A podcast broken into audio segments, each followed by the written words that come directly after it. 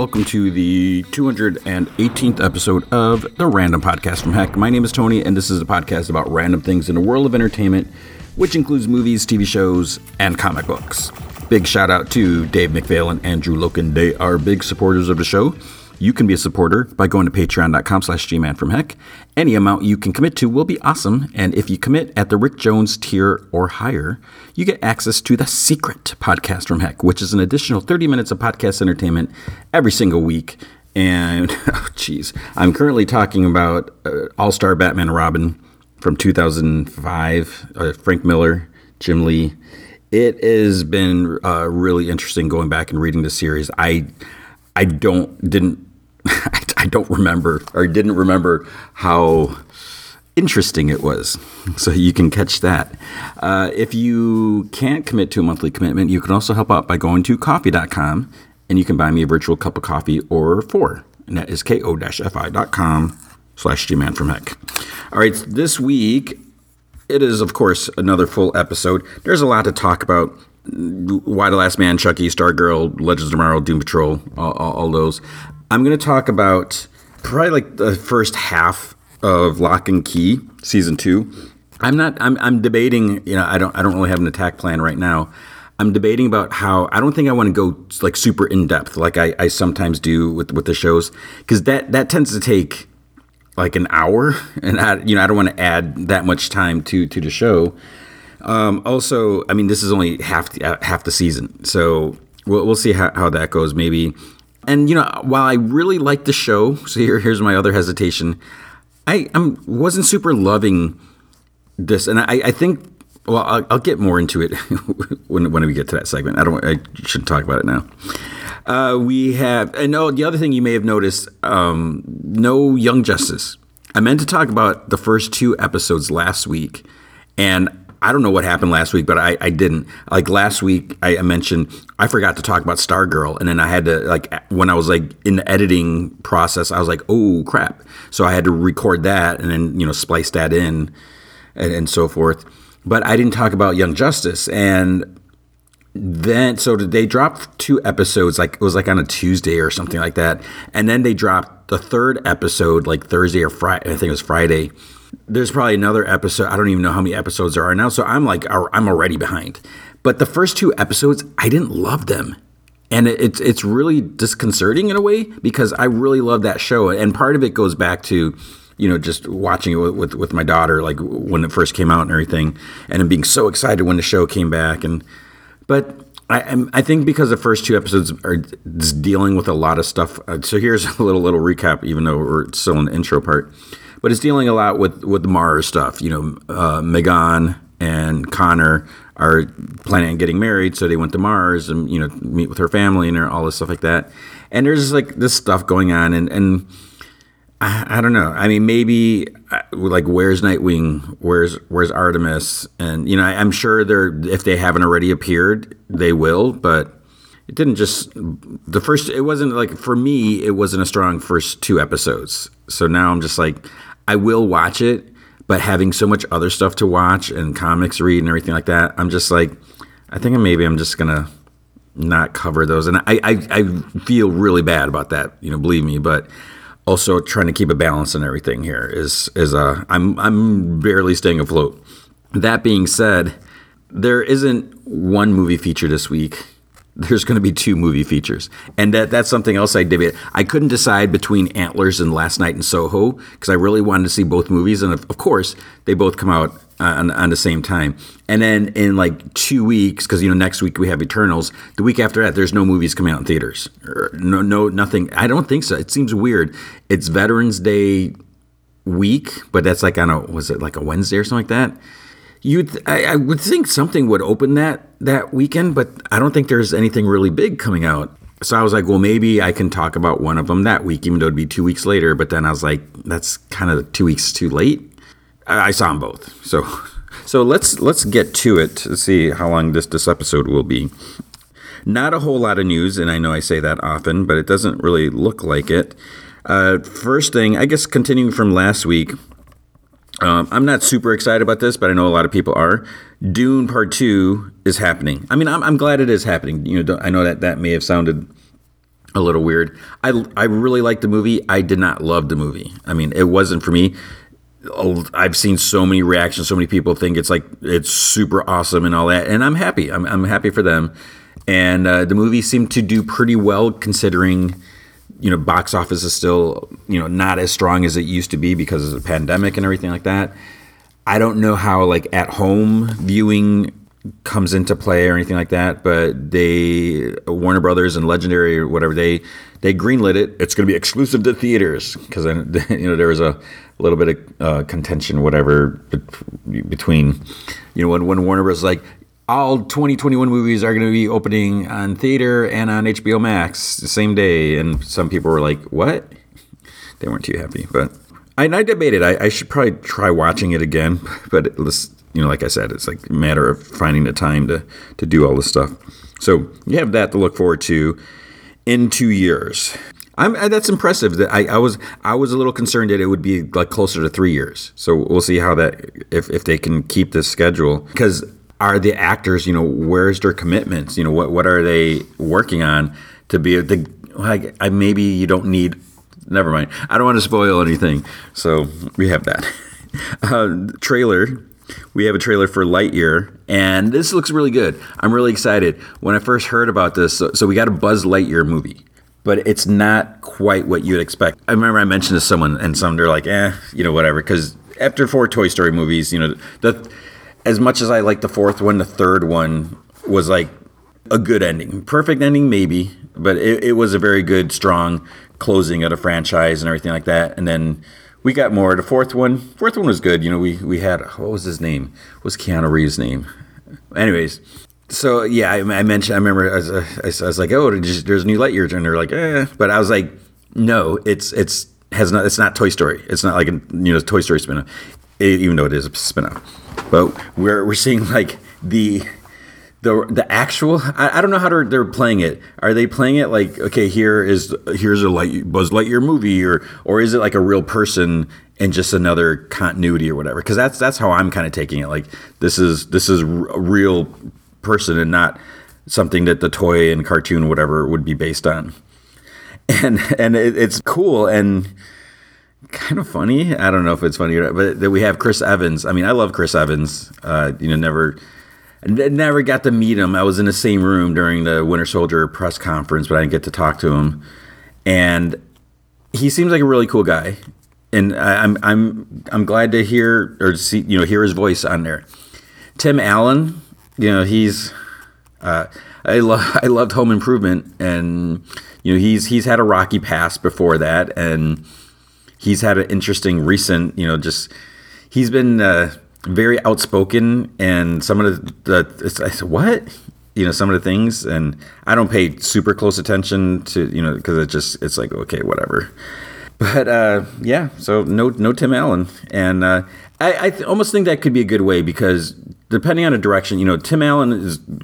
I guess he's he's he's been good as Buzz Lightyear. You know, there hasn't been a whole lot. I'm, I'm trying to think in the back now. If like if if he would have been someone else, you know, would it have made a, a, a, big difference or would it have mattered? You know, a whole whole deal. But with this, I'm assuming that this movie is going to be a little less comedic. You know, less bumbling Buzz Lightyear. You know, whatever and you know maybe a little more stoic or whatever. So I, I think it could be cool to to have Chris Evans there. So we'll see. And, and the trailer looks good. And I'm a little hesitant. You know, like David Bowie uh, in the trailer, awesome. I mean, I love, you know, perfect choice. But it's almost like, but they're using David Bowie. It's like, should would would he would he have allowed that? Maybe. So it's just kind of weird.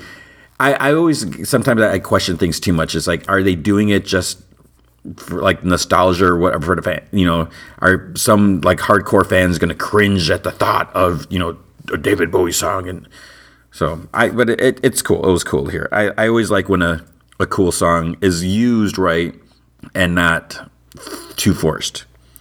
Um, there is a new trailer for Mar- Masters of the I almost said Marvel Masters of the Universe Revelations Part Two this the trailer, there are major spoilers here. It seems like I don't know if anyone's really concerned about spoilers. If you're listening, uh, for maybe like the next minute or so, there's gonna be some big big spoilers for the part two, unless there's more that that we haven't seen that we don't know that isn't super obvious. Okay, so here are your your Masters of the Universe possible spoilers, but again, this is all from the trailer. So part one ended with He-Man dying, getting killed by Skeletor, but we see Prince Adam's back. So it's like, okay, that that's interesting. Uh, it appears that uh, Evil Lynn, while she was kind of you know turning to the to the light side or right side, the good side, or whatever, she's going to become like an evil sorceress or whatever. So of course, to fight Evil Lynn, as you know, new sorceress, they need another sorceress. Who could it be? Friggin' Teela, of course, because part one, first season. So, oh my goodness, we'll see how that. So it's almost like here we go again, you know. But we also discover spoilers that that He Man or Prince Adam doesn't need the sword to become He Man, and he becomes he like like massive savage He Man. So it's, I mean, it's just like it's all there in the trailer, and I imagine there, there's more. Oh, at the end, it almost sounds like there's another voice of someone who who perished in the first part. I don't know, and it, it gets kind of bonkers. You know, it looks like we're gonna have like a big fight. You know, all maybe like all the characters that you ever cared about or you know whatever are gonna be there. It's hard to, it's hard to to get excited. I'm I'm kind of not looking forward to it coming out because I I have that that urge, that feeling where it's like, oh, they dropped all these episodes. I need to watch them all so I can talk about them. And it it's almost it's not not becomes a burden, but it's just it like hangs over me. It's like, okay, I need to try to cram all this in over the weekend because that's really the only time I can you know watch that because during the week you have all the other stuff and so I really don't know. I, and I feel like I should cover it just because I covered the first part. And I know I, I don't have to. I don't know if anyone's listening is like, you need to cover He Man. Uh, first of all, if you really, if you feel strongly, let me know. Uh, just, you know, I, I, like I said, I probably will. I just, I don't know if I'm going to be able to plow through all, I don't even know how many episodes are going to be in, in one weekend. And part of it is like, I don't know if, if I can force myself to do it is, is part of your thing. One's going to be the time, and the other's going to be the desire. Because that's kind of how it was getting a little bit with Locke and Key, where it's like I really want to watch the rest, but as I'm watching, I'm just like, okay, here we go, here we go. And I, I feel, and it's it's weird because like with Locke and Key, I really like the show, but I don't know.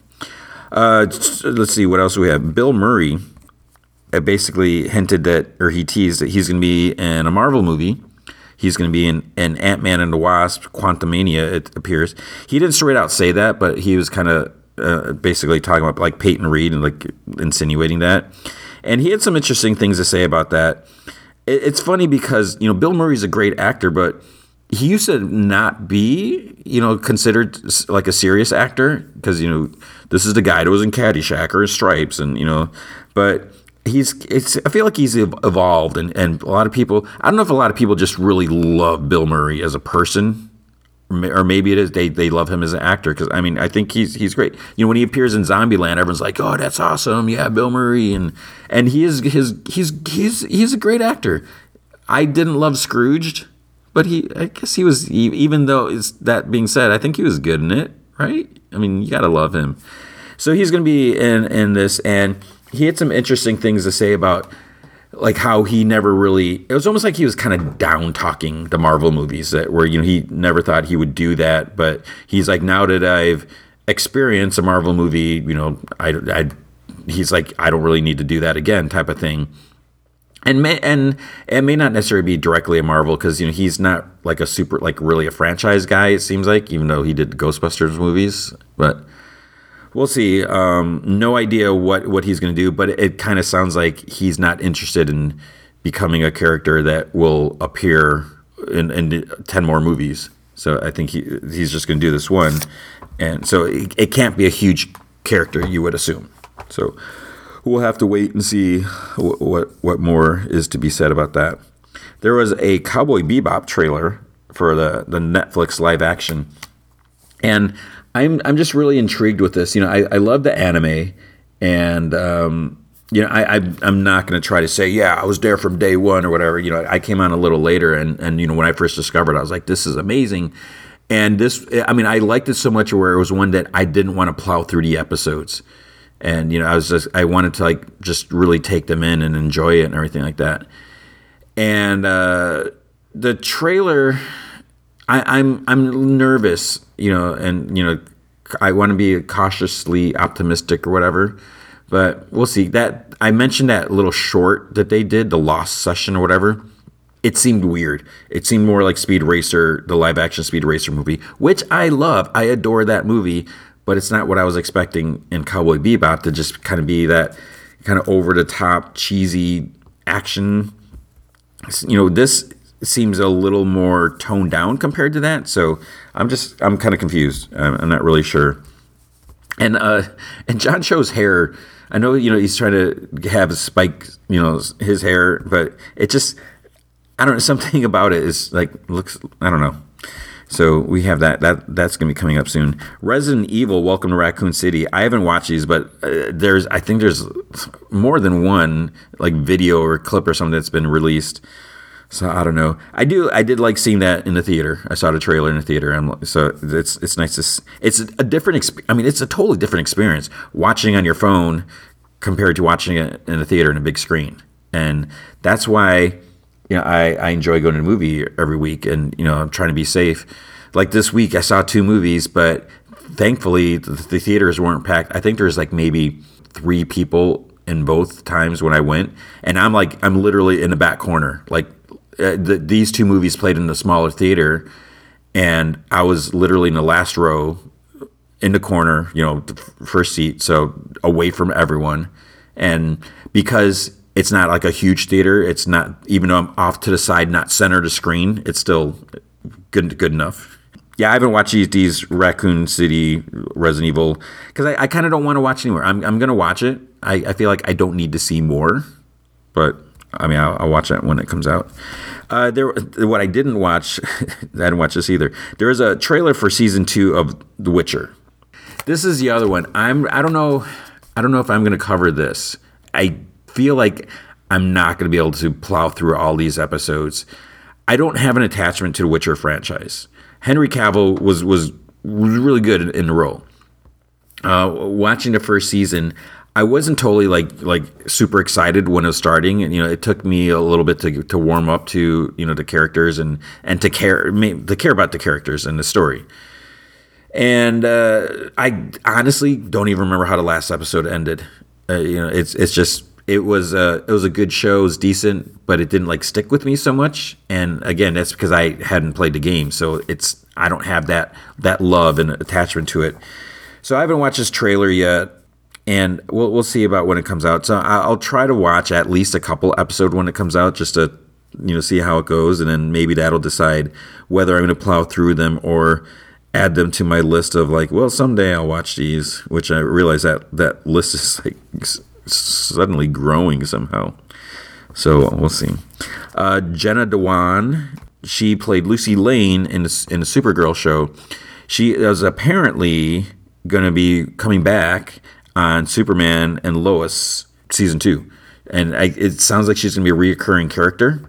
So she's going to be popping in every once in a while. What's interesting about this news is this is her. I think the, the last time she played Lucy Lane was in 2016 since then, the universe, the Arrowverse, has kind of merged because Supergirl was like on its own Earth, its own universe.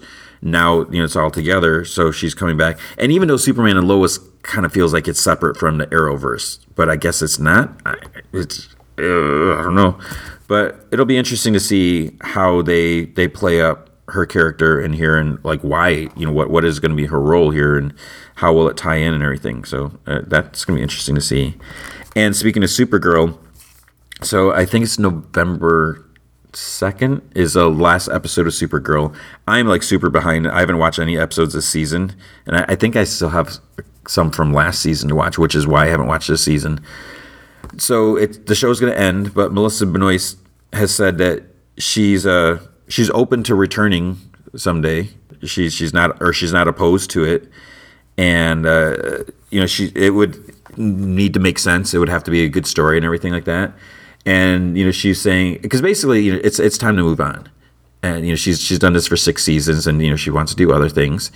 And one of the nice things, what she said is that she she is missing the character or she's she's gonna miss them. So it's not the point where it's like oh i need i need to be done with this. I need to get out of here and just let's let's end it, it it's a good place that she's leaving before it getting burnt out. But she just feels like this is a time or everyone felt this is a time i don't know so she says she enjoys doing the crossovers with Grant Gustin and the Flash, and you know working with you know Tyler, what's his name, Superman. Uh, so well, hopefully we'll see her. I mean, that's one of the things I wonder. It's like, would she ever appear in, in Superman and Lois? Because there's been like no mention of her, and it feels like there should be, even though it, they're separate. I mean, it's not like Superman needs his cousin all the time, but there's been some crazy things happening that you would think, or you know, maybe she just come and check on her. Her has she even seen her nephews? You know, we haven't seen her seen her grown up nephews. So there's all that. Uh, there's also a Hawkeye Disney Plus promo. I, didn't watch that. I don't know. I don't think it was like a full trailer or anything. It was like I, I was like I don't want to watch anymore. Uh, you know, when the show comes out, I want to watch it. I don't need to see anymore. There's you don't need to convince me. I'm I'm going to watch that. So if if you like watching promos and stuff, you can look for that as well. Uh, James Wan apparently said that the Trench movie that was shelved, I'm pretty sure it was shelved, right? was really going to be a Black Manta spinoff. That makes a little more sense because when they're when they're talking about yeah we're going to movie do a movie on a trench, you know, trench is like a race of creature beings under underwater that Geoff Johns introduced in in his run. So I was like, you're gonna do a movie on this? It's like okay, and I can see it. You know, it's gonna be more kind of like a horror movie, but if they're to have Black Manta in there, that makes a little more sense. I wonder if he would have had like the helmet with the laser eye, you know, whatever Maybe I don't. Maybe someday we'll we'll see. Maybe not. Um, and then comic news. I didn't read any specific details, but I think Danny DeVito is writing a Penguin story, and I think it's like in some Penguin like anniversary anthology or some some sort of book. That that's that's cool to hear. Um, I, would be interested to see like what he has to, the, what what story he wants to tell. And then the other news, comic news, is there's going to be a new Iron Fist and uh, it was weird because so Marvel used to be notorious for their teasers. They and they you know it, it, it, was, it was a brilliant move. You know they would they would do these super easy. You know there's going to be a new team of characters, whatever, and they're all shadowed out. And then each day they would reveal one or something like that. So it gets people to come back and gets outlets to post about it every day, like the same exact thing. You know, it's one piece of news and they spread it over like five days or something like that. So we, it was like what Thursday, we got like a, a there's gonna be new Iron Fists and and they're shadowed out and they're like stay tuned tomorrow for more information. And then like Friday morning, there was we got an image, and then later Friday we got like creative team I think in a little more more detail. So like the first image was like you know we're getting new Iron Fist. So my immediate reaction is like it's gonna be a woman actually my other reaction was like it's going to be an lgbt character you know it's going to be a gay or or maybe it's going to be a transgender character because you know since we may be getting a transgender on on Themyscira whatever so which is fine you know again i'm all for inclusion and everything and i would rather they introduce a new character because i mean marvel you know they, they've they've done a good job with you know giving us new characters and everything like that, rather than retconning an existing character saying, oh, by the way, now Iceman is gay, which they, that's what they did do. By the way, Iceman is gay. His younger self knew about it, but his older self somehow forgot, didn't realize it, something like that. So I don't know if, if any of that's going to be the case. Then my, my other thing, you know, so when you look at the image, you're like, okay, it doesn't appear to be a woman because it, it looks like more like a, a, manly physique and the hair looks shorter which the hair the short hair doesn't mean anything but it almost looked more like it was like a dude but then it could be a transgender dude you know that that's that would, would totally work and that that could be interesting you know to see but my other thing is like I feel uh, so we, we finally get the art we get gorgeous Jim Cheung art I, I oh man his art is just so you know it's just like so it knocks you, it punches you in the face in a good way, not not in a mean way, which I don't, maybe just not a good way to punch someone in the face. Uh, but the, this character is wearing a mask, so I feel like it's going to be an Asian claiming the title of Iron Fist.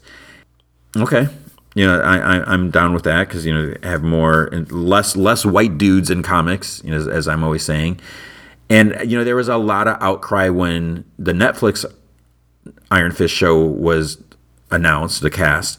You know everyone or not everyone but a lot of people were like like oh you know you could have cast an asian lead. This would be an opportunity because you know asian actors don't get starring roles. They're always you know uh, side roles or they're the villains and stuff like that.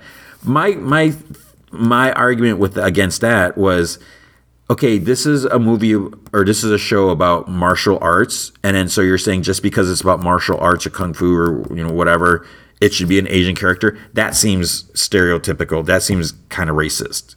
I mean, like the character was a white dude who was thrust into this world as a kid, and you know, so it's kind of built into the character. But now, if you're doing a new character, it, it could totally make sense. You know, if this mystery character is, is claiming a title, what's going to happen to Danny Rand? I don't know. And this is why I feel like I feel like Marvel is going to try to make a big deal out of this because I really like Iron Fist. I know a lot of people aren't too crazy about him, but it, it so it feels like people don't really care too much about Iron Fist. And the way Marvel was kind of hyping or teasing this, I, I, I was like, there's there's got to be something something coming up with this, and and you know maybe it's the fact that we have an uh, what appears to be an Asian creative team, which again is is cool. You know, and so it shouldn't just be white dudes writing comics, and you know we're, we're starting to see there's more diversity there, which which is is cool. Give give other people opportunities. So we'll have to wait and see. Uh, I don't I don't know when and when they'll announce any more information, but yeah, I, will check it out. And you see what's going on, and I encourage you to do the same thing. Try something a little different. And as far as different, well, it's not going to be too different because that's going to be the news for the week. So now we got to talk about comic books. All right, as far as comic books, it appears I I'm behind on comic books as well. I'm, I'm getting there. Adventureman number six came out, and I realized I still haven't read issue five. I don't think I did. Did I read issue five?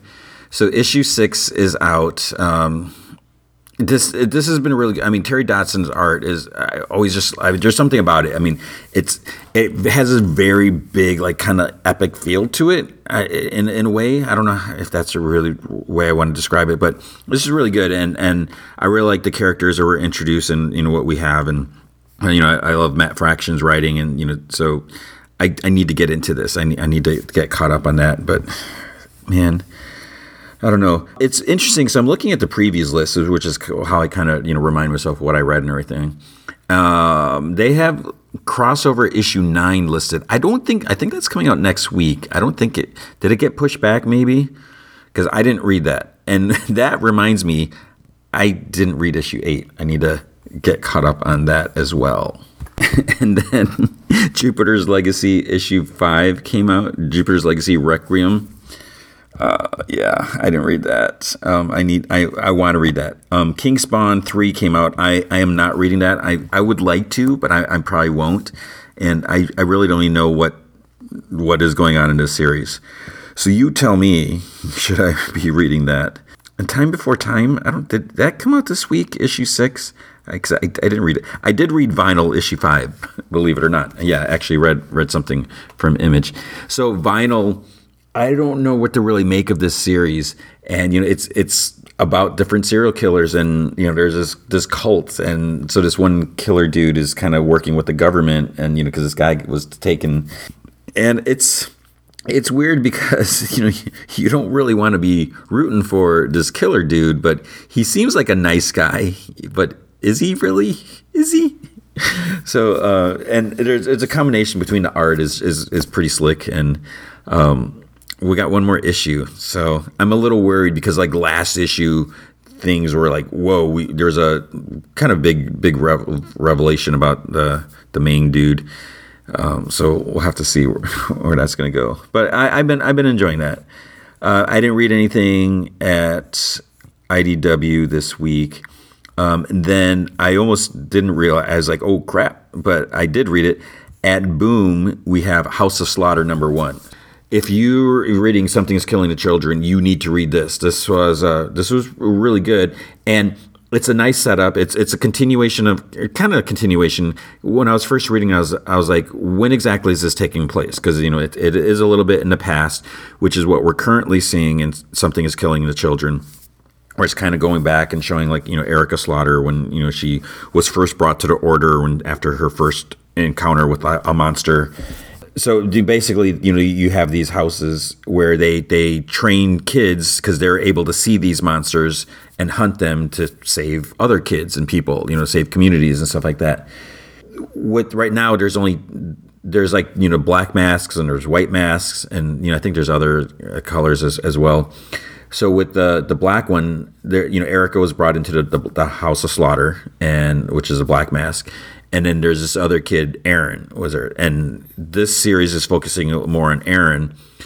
We do see Erica, so she was here. So it's like, okay, this is taking place around the same time as this flashback in the current series. I mean, maybe a, it could be a concurrent, but what, what's what's interesting, I, I think it has one of those like nice endings where it kind of gives something away that's like gonna happen, and then when you see it, it's like, oh crap, and so it's it's a good setup, and I, I don't I don't want to hint at anything in there, but uh, it's it's interesting because when we saw Aaron in the the main series, I was like, oh, he's kind of a jerk. It's like, what's what's his problem? But you know, we're we're seeing a little more. So uh, I'm I'm re- I'm really excited about that. So you should be reading something is killing the children you know if, if you haven't you are in for a treat go you know start with number one and, and just read it it's just when i i, I came on late i th- i think I read like the first 11 issues over like a, a couple days or something like that. Uh, and maybe it was a few days, but it was it was just nice to it, like binge the series type of thing. And then you know then I've been reading it since. And maybe it wasn't. I don't remember how many it was, but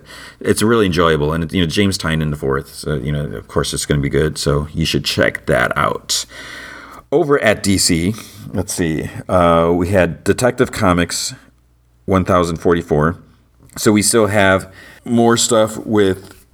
It's kind of like the remnants of Fear State. This not not so much. I don't even know if yeah they, they do list Fear State, but what's what's the more the bigger focus here is the mayor. He's been they they were trying to take Mayor Nakano.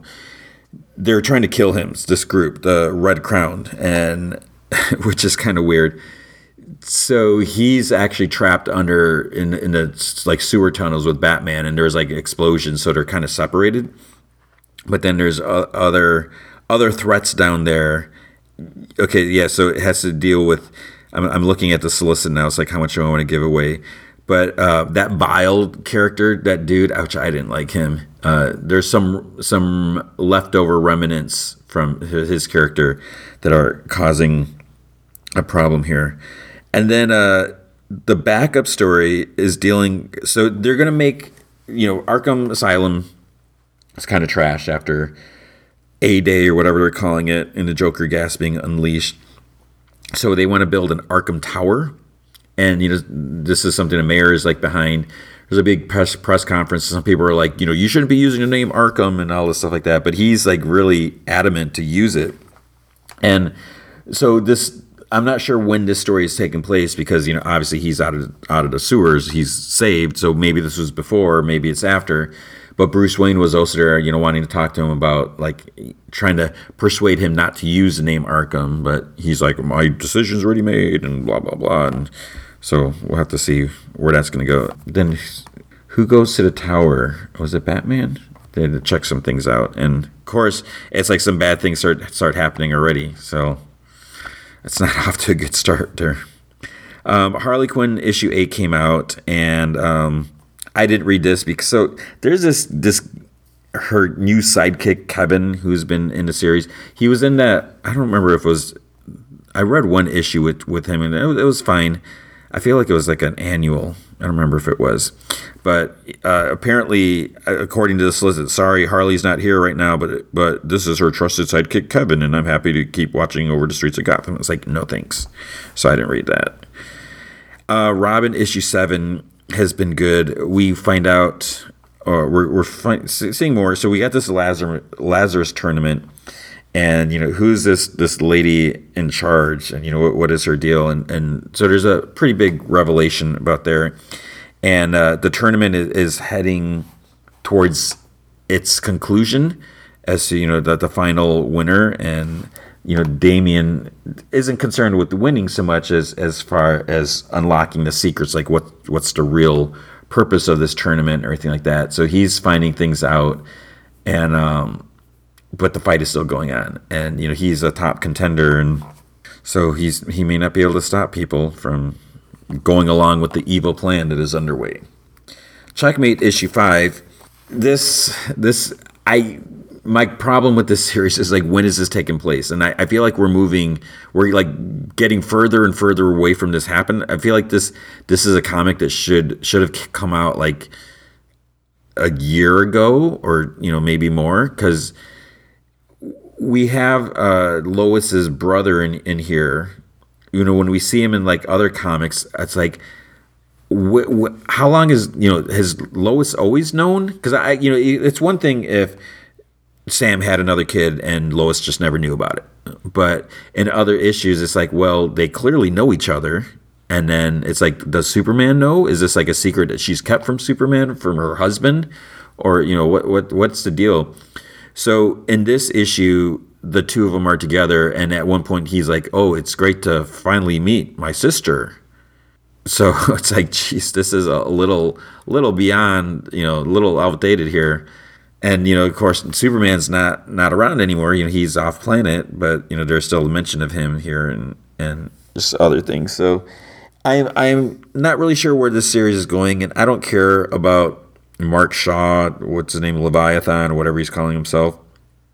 But I I am I am intrigued with the story. Like, what what's the end game? What what's the purpose here? Where is this going? But just it just feels like it's taking a long time to get there, and it's yeah. So that that's my problem with it.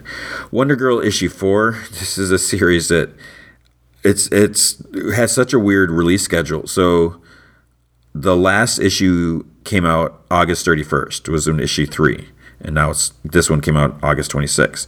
The one before that issue two came out in June. So it's almost like every other month, which is you know, I don't want to. I'm not complaining. You know, I don't want to rush. You know, something nice, but it's just weird how it's it's taking longer to come out, and then every once in a while, I'm like, did that series get canceled? Is that still happening? And it's like, oh no, new issues coming out. So we have more, and part of that, it feels like this story is taking forever. You know, or not? It's it's taking you know almost like twice as long as it should. Where we're getting to origin, like what's going to happen with Wonder Girl? You know, she's been uh, kind of taken in by like some of the gods, and you know we have what's her name? the other Artemis and uh, Cassie Sandsmark, you know, they're they're looking for because people are searching who is this, you know, Yara Flor, and you know what's going on, and what is she going to decide? And so it's like I really don't know what's going on, but I, I but I I really I'm, I'm intrigued with the character, you know, and and this just one of the few things that I liked in Future State was uh, you know issues with her so I'm, I'm curious to see what they're going to do with her and, and where she, and what is going to be her her place in the DC universe. You know, after this like origin stage is is set. So we'll see about that. Aquaman The Becoming issue two. I haven't read the first issue. I want to read this, but I feel like this is going to be a lot of Jackson Hyde kissing his boyfriend. It's like we have a gay character, and all gay characters do is, is make out with their partner I mean, that's that's how it, it appears in comics. So I haven't, I didn't get around to reading the first issue, and um, part of it also, I mean, if I'm being honest, I'm not a big fan about Atlantean stuff. So his his appearance recently in Aquaman, just like all the the civil war, not civil war, but the civil arguments between different factions of Atlantis, I kind of don't really care and I, I just want to you know what what is is what's happening with with Aquaman and Mera to get married and you know you want to see some adventures. I don't want to see like government stuff and people fighting and so but maybe that's not what this is about. I mean I did read Aquaman Green Arrow Deep Target. Um, I was I was it was I was like eh, I don't know what is this even about? I had no idea. And I, I, was like, it's weird to have these two together, but I think they both had their first appearance in the same issue. Which is like weird when you think about that. It's like if you have that first issue, that's like double whammy. You know, two like awesome characters. You know, just big piece of history or whatever you want to call it. But what is going on here? Because it's celebrating the 80th anniversary of the two since they both appeared together. Uh, something happens and um, they swap places. Spoiler. I mean, I guess you can you see on the cover?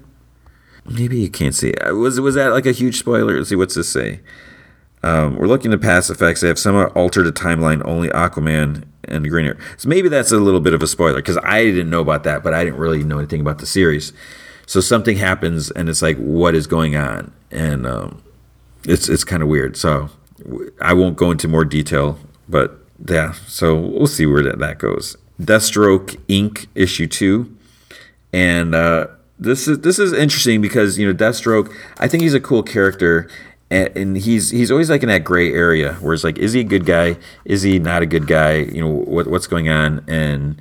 The fact that there are like other Deathstrokes around, uh, we saw like in like Justice League or something he's working with this organization and black canary is supposed to be like infiltrating this organization trust and you know what what is what are they up to you know do they have good intentions or not and then we find out uh, oh they go up against cyborg superman like out in space at this like satellite. So it's like okay that's that's interesting.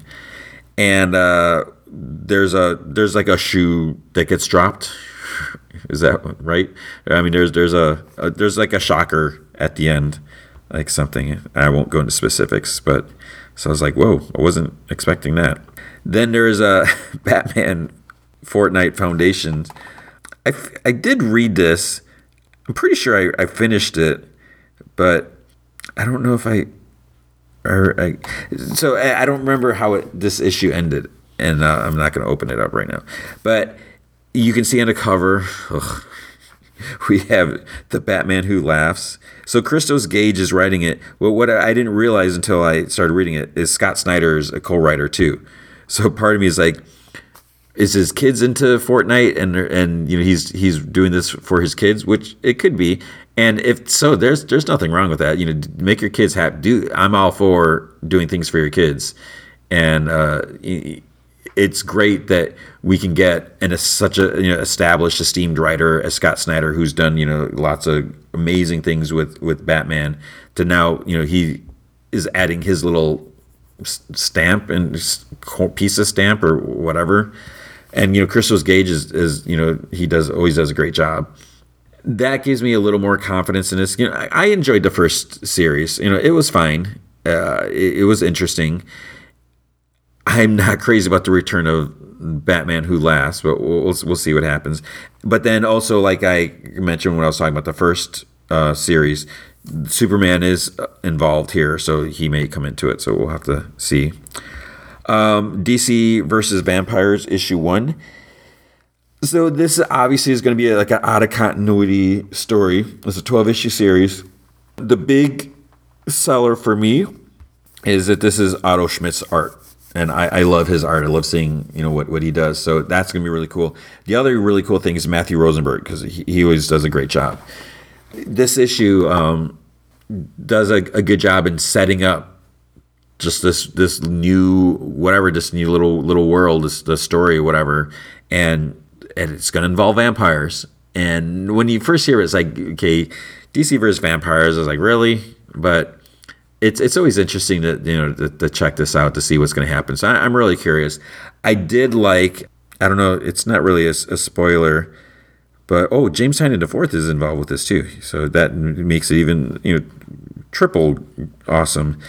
I Vampire is in here, so I I love the I Vampire series, man. You know Andrea Sorrentino's art in there, and that was just really good. I was so bummed when that that ended. You know, it's the new Fifty Two. It's such an oddball, so surprising that they made that that series, but I I'm so glad they did so it was cool to, to see him because um, I, I haven't I've kind of haven't really thought about those characters in a while because it was too sad to think about them because the just the series is over. So that it's it's good. You should. I recommend DC versus Vampire. It's worth checking out. Uh, then we have Task Force Z um, issue one. So if you've been reading was it an urban urban Batman Urban Legends or something? There was one of the Bat I think it was that where there was a a story, a Red Hood story, and it was kind of leading towards this. Basically, let's see. Task Force X saw villains working their way to freedom. Task Force Z will see dead villains working for a chance at life. On A Day, the attack at Arkham Asylum left hundreds of Gotham's most cunning and deranged criminals dead, and now a mysterious benefactor has activated the government's task force, bringing or clause to bring them back as the ultimate army of the night. So yeah, so that's weird. What the thin ice, thin ice, that's sketchy. I don't know what I'm trying to say. The, the weird thing that they have to be careful is, is, they're saying that these characters are really dead. Like, um, see, do we see on the cover? So Bane's on the cover. So they're saying, yeah, Bane really is dead. Because you know, so many times characters are dead, and then whoop, hey, they're back. They got better. You know, they're they weren't really dead or something like that. But like some stuff that happens here is like, okay, that character is really dead because now they're a zombie, and then when they're a zombie, something happens, and it's like, how are you going to come back from that? You know, it's a uh, interesting. And then to to lead this task force, they they have Jason Todd, which is weird. He's trying to control these zombies and go basically go on mission.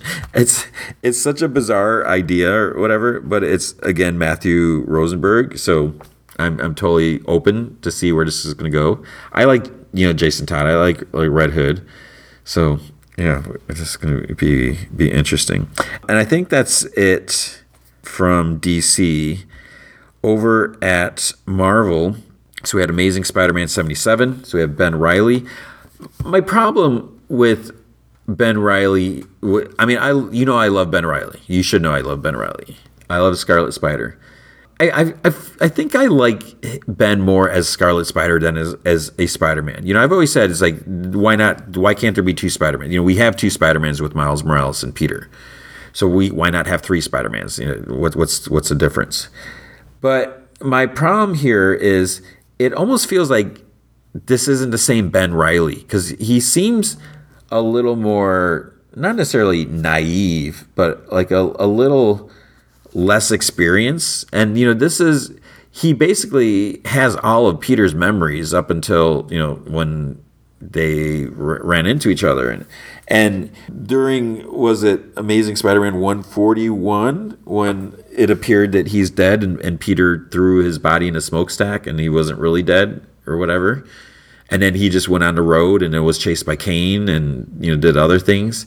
So he he may have a little gap of like not the experience that Peter as Spider-Man had since then, but there's just like things that happen where it feels like he's not as up to it as he should be.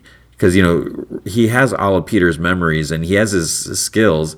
And even as he when he made his debut as a Scarlet Spider, he did quite a bit and you know he fought a lot of people you know he was in action for for a bit but it's like a lot here it just he feels like very inexperienced and that just seems kind of weird uh, the Beyond Corporation, they're very controlling. You know, I'm, I'm super suspicious, and and the fact that he's not makes him seem a little dumb, or again, or maybe a little naive. Peter is a smart person, and I, I feel like Peter Parker wouldn't fall for this or he wouldn't just say, "Sure, I'll I'll accept this and I'll live in your like practic practically like prison." Because he he turned off his costume sensors, whatever, when he went to you know contact Mary Jane and Aunt May, and they got mad at him and, and stuff like that. It's like, so what? He's he's not allowed to talk to someone else that you want to be monitoring everywhere he goes and that. But you know, I am intrigued with. But oh, and the other thing that, that's kind of weird is just how like Misty Knight and Colleen Wing, you know, they're they're like, "Hey Ben," you know, he's just like training with them or whatever, and so everyone is like, "This is Ben Reilly," and they're looking at his face, and and yeah, he's got blonde hair, but I mean, are, so many people know that Ben is Spider Man, you know, the whole corporation knows, and while there may not be like on paper like a direct connection to Peter Parker, but it's like it's his face the fact that Beyond Corporation bought the remains of Parker Industries, so does that mean that they know that Peter? It's and and the fact that Peter was the CEO of this big corporation, so you know people got to know what he looks like. So, uh, whatever. Black Widow issue 12. This is uh, I, I just love this series and I just wanted to keep going and going. Uh, so Kelly Thompson's doing a great job. It's continuing from the, the last series where you know they're, they're trying to infiltrate this um, group, to find out like what's going on and everything like that. I love Yelena being here. I, lo- I love that we have Bucky and Hawkeye and Anya and uh, that other new girl who they, they kind of saved and helped whatever.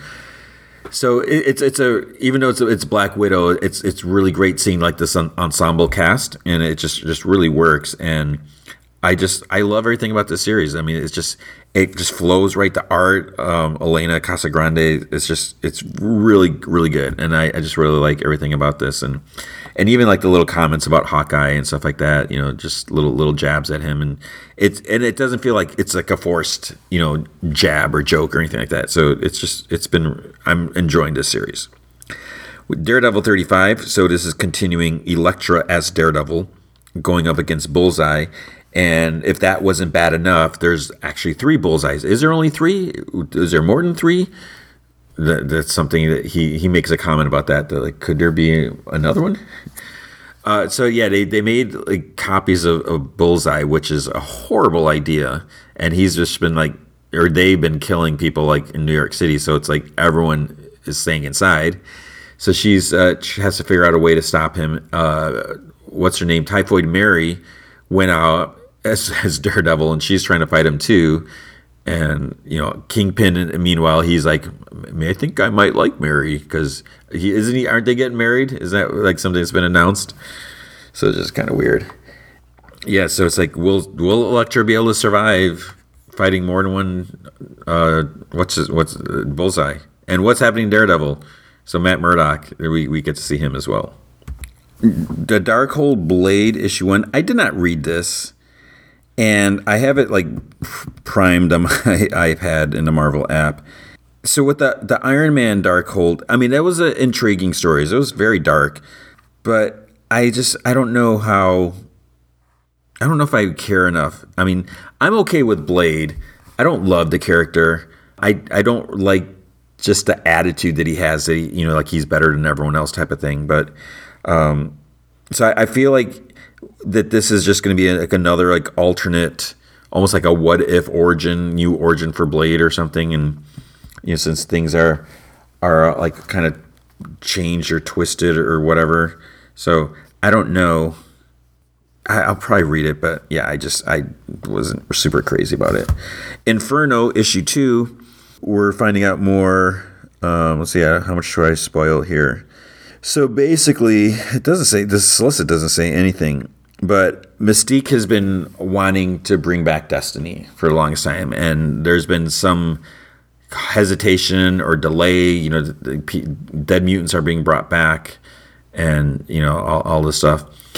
So Destiny does come back, but the big question is like, how the heck does she come back when Professor X and Magneto are, have been stalling on that, and we find out why, and it has to do with Moira, uh, who has I've been I think I I don't know if I brought her up recently. It's like where the heck is Moira when we found out that she's a mutant and she reincarnates and and remembers everything. So there, there's definitely some stuff going on, and and Mystique is making like a power play with the the what is it Secret Council, Shadow Council, whatever they're called, the Krakoan Council, and then. uh if if that wasn't enough, you know, she's making her deals, and you know, we like I said, we do find out how and why Destiny came back. But another member is brought into the council, and they're making like a big deal about it. and I'm like, okay, we'll, we'll see what's going to happen there. Uh, Moon, oh no, Marauders issue 25. Marauders were abandoned in space. They they this stupid space dude who seems like such a dork, but he's I thinks he's so cool. He betrayed uh, the Marauders and just jettisoned them, uh, them out in space since they were like on his ship or whatever. And uh, it's it's really cool. Obviously, they're to survive. Well, I mean, they don't have to because then mutants can just come back, but they do find a way to survive and uh, kind of move forward from there. And it's so it was it was pretty cool. The great thing about this is the I love when writers include the fact that Kitty Pryde is a friggin' ninja. That she was trained by Ogun. He remade her and she's like this deadly fighter because she doesn't do that and she doesn't have to be you know just because you know how to fight doesn't mean you're gonna you know go around killing people with a, like a single punch but it's just um really cool when she's given that acknowledgement that you know she is like a major complete badass so i, I think that's cool did i say kitty or did i say kate she's, she's gonna be kitty i don't i i'm not it's just weird like oh i'm kate by the way you know she's an adult I, I still think it would be weird if, if I suddenly said, okay, I'm not going by Tony anymore. I'm Anthony. It's like, it would be so weird. Moon Knight issue four, we find out that there's someone else causing problems for Moon Knight. They're like, well, we're to hit him where it hurts. We're to like hack into his, his money, take all his money away. Because if we can get Steven Grant's money, you know, having a moon copter and, and weapons, you know, that costs money. So, we're to get him to do what, what we want him to do. So that causes a, a little problem. And uh, the cool thing is, you see in the cover, at first I'm like, Tiger. I was like, why the heck is Tiger here? But it's great when she shows up, and because she's, it's you know going back to their West Coast Avengers days, and so I think that's awesome that that yeah they were teammates, and you know uh, the way things play out here is I was like, yeah, I, I kind of would like her to, to stick around for a bit because it's nice to have that callback even though you know that wasn't that wasn't necessarily like a defining moment in Moon Knight's comic career, but I, I think it's it's awesome when it's referenced that it's not just like you know brushed under the rug or whatever. So I'm I'm, I'm down with her her being around. I, I think that could be a cool thing. Um, wait, Sword issue nine came out. Did I read this? I guess I did read this. Um, I'm trying to remember what had happened here stuff with Henry Gyrich. He's yeah, he's I'm just I don't care. Oh, the they so he's making some play. He's concerned with the mutants taking Mars. It's like whatever. They they made it inhabitable or habitable. Uh, and he's trying to get Guardian to be on his side. Uh, oh yeah, and then as uh, the Shi'ar land they get attacked and and people are getting killed. So yeah, things are, are, are pretty nutty. Spider Woman issue sixteen. Jess is trying to fight her evil brother and his evil girlfriend or whatever, and she's fighting alongside her niece, who is kind of been enhanced a little bit, and it's it's it was a good issue. I, I don't I, I feel like I don't have much more to say about that, but um, it, this is it's it's good. I like it. Star Wars Darth Vader issue 17. So this is kind of continuing from War to Bounty Hunters. There's some other stuff with like uh, I don't remember who this this lady is. She's like some sort of not she's not a viceroy, but she's somewhere. It was like is she betraying Darth Vader or whatever, and is she gonna get killed or not? and uh, it's it's almost like the same thing because you know she her, well she doesn't get killed and then that dude uh, what's his name uh, i'm totally drawing a blank now i almost had it not moss as uh, whatever but then he's like maybe the emperor just doesn't notice you he doesn't care if you're alive or not or whatever it's basically you know because darth vader is chasing after luke and then you know he gets called by the emperor, so he has to stop his his pursuit of Luke and, and so forth. And then we have Star Wars War of Bounty Hunters IG88. So IG88 fought Darth Vader, and it didn't go too well for him. He gets uh, gathered up and rebuilt and, and brought back. And um, was that a good idea? Maybe, maybe not and uh, so it'll be interesting to see where. But then what it's like. So once he's he's back, he's like he, he's determined to go after Boba Fett since he has Han Solo, but he already del- didn't he already deliver Han Solo to Jabba, so you're a little slow here. So like, what's what's IG88 going to do next? That's the interesting thing. But it's a one shot, so who knows when we'll find out. And then there's Wolverine 17. So I I didn't read 16 when it came out, and I kind of skimmed through it. I was just like, I didn't really want to read it, so I, I just I never read 16. I just skimmed. Um, 17 is kind of interesting. So his um, Mavericks here, Maverick shows up, but then um, Wolverine's friend, the CIA CIA agent uh, Jeff Bannister, he um, he kind of makes a discovery where he sees this this lady who is uh, the head of the X desk. I think that's what they call it, like kind of like the the government liaison for Krakoa. He like sees her coming out of this diner, and he's like, "What the heck is she doing here?" And then he finds out that she goes there like every week, the same time, sits in the same booth, and you know doesn't really order much. And he kind of unlocks something there, and then there's some serious repercussions that like follow from there. So, uh, not really sure what that means for Krakoa, and and it doesn't look good. I mean, there, there's some some bad things happening. But yeah, I, I don't know. I mean, I'm not super crazy about the Wolverine series, the last few issues, but this this is kind of intriguing, I guess. So we'll, we'll see where where this goes. And that I believe is going to be comics for the week. Okay, then with Y: The Last Man, season one, episode nine, Peppers. This was a, a good episode. So it starts off, we see 355 is running. And like, uh, it's at first, it's like, is this a flashback? Is this currently? So I, I think it's current. She's, you know, staying in shape. And she's thinking back to when she was chosen for whatever this program that she was in. And, you know, when she was a kid and, and, you know, she wasn't chosen because she was special or whatever. And, you know, she's like, I think it was like getting ready and well, we will see more in a bit. Um, then there's like this party at the the woman's prison place. You know, it's like every Saturday they they have this big get together.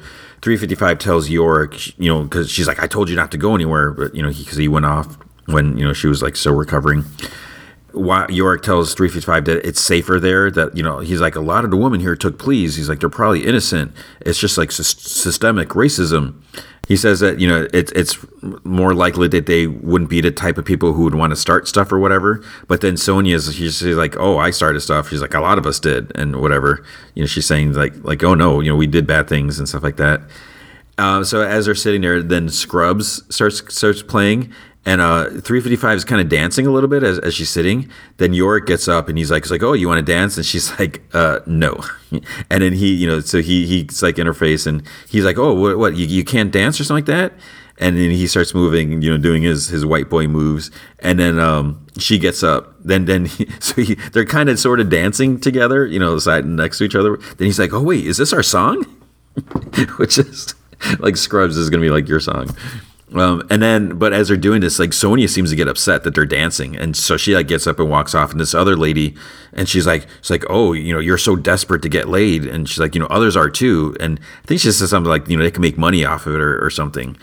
Then you know, Sonia leaves, and, and then uh, man, uh, Allison, man, she comes up, she's like, what's what's your deal? It's like, you like him too, or something like that.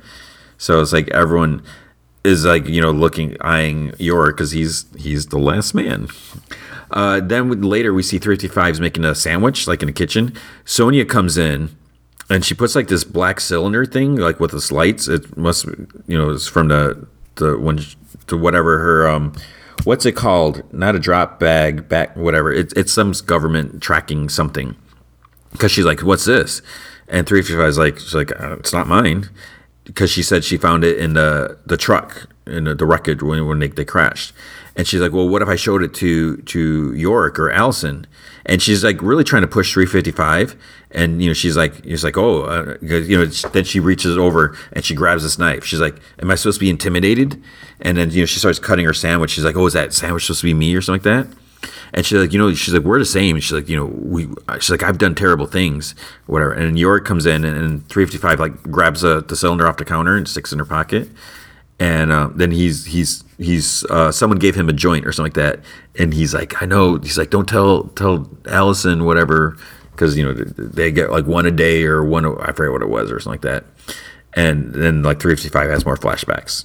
So then we see Hero. She's like walking through like almost like some tunnels, like a building. It's like Hall of Voices building, there's a bunch of dudes talking, and there's like you know signs, hear them talk again. So it's like all these recordings of guys or something like that. There's this little stage where I guess women go up there and they read stuff, like whether it's poetry or you know memories or who knows. And then Hero walks up to this other lady and says, uh, she's like ten inside, all unarmed. She's like, now's the time. So this woman runs off, and she makes it back to like Roxanne and the other, and uh, they're like, you know, there's three women with guns. She's like, Nora was right. She's like, we can take them. So Nora tells Roxanne to uh, tell the girls food first, and Roxanne, you know, talks to the girls. These women, you know, they built the shrine to men, and so they're going to go and take their food and stuff to show them. And Roxanne wants Nora to go with. She's like, "Oh no, I'll stay back with the kids." And Roxanne's like, "No, it's like so and so will watch her." So she, you know, Roxanne's making her go. They carry bats and sticks and stuff like that. Um, they start like running and screaming. You know, there's four. They have four horses, so they're riding in there. Roxanne comes, she's like, We're the daughters of the Amazon and we're going to take what's ours. And then he starts trashing like all the, the men stuff, like, you know, the, re- the recording, the, the, books and pamphlets, you know, knocking everything on the floor. And then he starts trashing the food too, which is like, why are they doing that? And, and uh, you know, like one's like smashing all these cereals and Nora like slams a baseball bat like above her head, you know, against the fence. She's like, "Don't mess with the corn pops or something like that." It's, it's like, what is going on here? So then uh, later we see Roxanne. She's beating like this recording device with her golf club that she was carrying, and it's just like not a sword. You're carrying a golf club. Nora's like, you know, we could have traded that. You know, it has value or whatever. And Nora's like, you know, whatever. And or Roxanne's like, whatever. And then Nora's like, it's like I'm surrounded by children or whatever. So it's just like I don't know what's going on here. Then we see uh, Kimberly. She's just like filing her nails. Uh, General's talking to Regina. So the general's upset because she says two of her pilots are dead based on orders of a sitting president. But it's like they don't know that for a fact.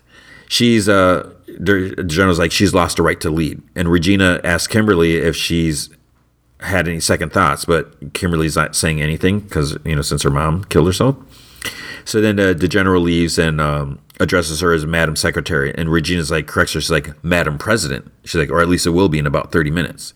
So they're gonna go overthrow Jennifer. Then Regina asks Kim, well, like Kimberly what she needs. She, you know, she says, the "Woman, don't trust her. That you know she needs to reassure them." And she tells Kim, she's like, "You know, get your poop together." She's like, "You know, I need you, whatever." And then Regina leaves. Kimberly looks at a piece of broken glass on the floor and thinks about her mom or something like that. So uh, there's some woman talking about Jennifer, and they're arming up some devices. Uh, so they're like under the tunnel, like where the the subway tunnels were blocked to the Pentagon, and it's these are different ones. Like, are they going to blow this up or whatever? And um, so I think these women, uh, Beth is here, so it's like that group that that she was with. So it's like, okay, what are they after? Uh, Christine and Jennifer are talking she got Christine like a can of oranges because you know she's like craving something you know from real fruit fruit or something like that. But then uh, she admits to Jennifer she made a mistake. She's like, you know, I was on a pill or something like that. She's like, I you know couldn't have missed more than a day, two at the most. And Jennifer's like, you're pregnant. And Christine's like, you know, she apologized. She's like, it was selfish. And Jennifer's like, no. She's like, how are you feeling? And you know, she's like, well, you know, I was like, I always wanted to have kids someday, but I wasn't in love and now you know this could be her only chance. And she's like what kind of world is this? And jennifer's like you know no one knows what you're doing. She's like i was terrified when i was pregnant with hero. I was worried that i'd, I'd f it up. But you know she was the best decision i ever made. And then uh, just knock on a door. And jennifer's like oh just a minute. But then a couple soldiers just walk in. She's like i said just a minute. And they're like you're needed in the war room. Then uh, they put york's wall graduation picture in front of the soldier in the woods and she's like, you know, without a question, it was York Brown. And Kimberly's like smugly, you know, raises her hands like, uh huh, you know, it's like whatever. Uh, so you know, someone's like, oh, she was coach or something like that, and then they say that Jennifer heard uh, her captain's story and had her reassigned. So it's a staggering abuse of powers. Then Jennifer and Christine come in they all look at her. Regina's like smiling, and this one lady, I think her name was Lisa, says that they're saying your son is alive, and Bergen found him in New York. And Jennifer, she looks a little perplexed, like she's acting, maybe. And then um, she says to the soldiers to stand down, but uh, Kimberly butts in and saying, "She's like, my mother was fragile. She's grieving." And she's like, "You know, Jennifer." She's like, "You killed her. You made her feel crazy. She might as well. You might as well pushed her off the roof yourself." And she tells everyone in the room, she's like, she's been lying to to you. You know, she still is lying. And Regina says that the sisterhood that they think they're building is BS. And then Lisa turns to Jennifer and she's like, Is this true? And she's like, Lisa, this is a woman who has concerns about fluoride. She's like, She's not a serious person. And Kimberly says that, you know, she's been keeping everyone in the dark except for Christine. And Kimberly is like, I'm saying this as someone who cares about you. You need to come clean. And so it's like, what the, is she trying to use the fact that she knows she's pregnant? It's like, how is that even like? That's not like dirt that you're holding can hold over someone's head. But Christine's like, I don't know what you're talking about. And Kimberly's like, there are two eyewitnesses, and she used her used her to cover her tracks. She's like, the order to have the captain reassigned came through Christine. Then Jennifer tries saying she's like enough, but another lady's like, no, let her finish. And Kimberly's like, Jennifer Brown won't suffer much, but Christine, she's like, she's like, you're nobody. She's like, no one will protect you. And when the people outside the gate hear about this, it's like they'll tear you limb from limb. And Jennifer's like, leave her out of this. She didn't know. And Jennifer says, she's like, I thought he was dead. And then they're like, oh. And she, so she, she's like, he was found in New York in evacuation. She's like, I have no idea how he survived. And she's like, there's a geneticist at Harvard, and Agent Bergen is bringing York to her so they can learn how and why. And, and Regina interrupts. She's like, Harvard.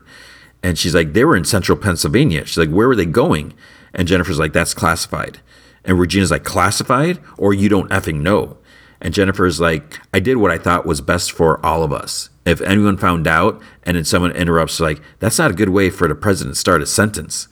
But it's like, no, presidents know like secrets. They have to keep secrets that is for the good of everyone. I mean, that's part of the job. So Jennifer's like, you know, presidents make tough decisions, and you know, the the best thing was to keep the circle closed. And Kimberly says that she took their only chance to bring the world back and hid him away.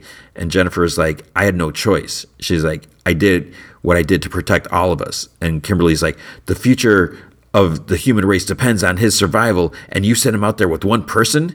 She's like, you weren't thinking of anyone. You just wanted him for yourself. And jennifer is like, he's my son. And Kimberly's like, my sons are dead. It's like, okay, so this, see, Kimberly's like turning us all, she's complaining that Jennifer's like being selfish, but Kimberly's like making this about her and her kids. So general accuses her of murdering her two pilots, and she's like, no. And the general's like, well, Bergen has taken orders from you or she's gone rogue. It's like, either way, you lost control.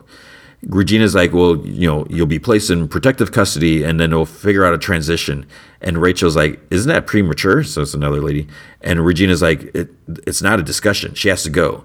And this other lady, Miranda, she's like, she's right. And then she's like, they're already screaming conspiracy, you know, outside the gates. And Jennifer doesn't say anything. And then Kimberly is like, almost like slowly starts to smile and evil. I feel like Kimberly's like losing her mind. I mean, she's just like so unhinged. So some soldiers, other soldiers in the tunnel hear something, and then they see like they look through the barricade and they see like a suitcase, or so they know it's about push blows up before they can do anything about it. So then uh, a lady says Secretary Oliver will serve out the rest of Jennifer's term, and the other's like, no. She's like, we'll choose an acting president, you know, one of us and then you know she'll serve until we can hold an election. Regina's like, there was an election. Ted, Ted Campbell picked me, and then there's a loud knocking on the door. Soldier talks to general, and then she says that they all need to go with her. That there's been an explosion downstairs, so they need to get somewhere secure. And you know they'll go in this room. Whatever. They're like, why? So you can just lock us in. So soldiers are walking through the wreckage. Uh, people at the gate heard the explosion, and apparently they tore a piece of the gate down. So they're like starting to you know get trying to get in. One says a, a second bomb by the generator is ready to go or something like that. And then uh, one person tells Beth that she's the only one who's been inside. And she looks at it. She's like, "Are you good?" And she's like, "Yeah." So Beth is. Uh, I'm not really sure like what Beth's motives are, but it doesn't seem like she's completely. I don't. Are they evil? Like, what are they trying to do here? And so she's she's helping, but she's not like totally gung ho into the cause. So so the VIPs are taken through the tunnels.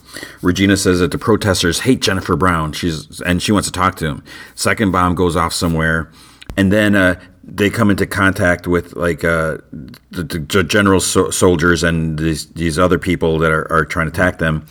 So uh, it's a standoff. The general finally puts her gun down. Everyone's ordered to put their hands out in front of them. You know, they're going to be like zip tied or whatever. And then Jennifer sees Beth's eyes um, underneath her mask, and she's like, and she like tells her like not to say anything, whatever. Uniformed soldiers are are, are taken away.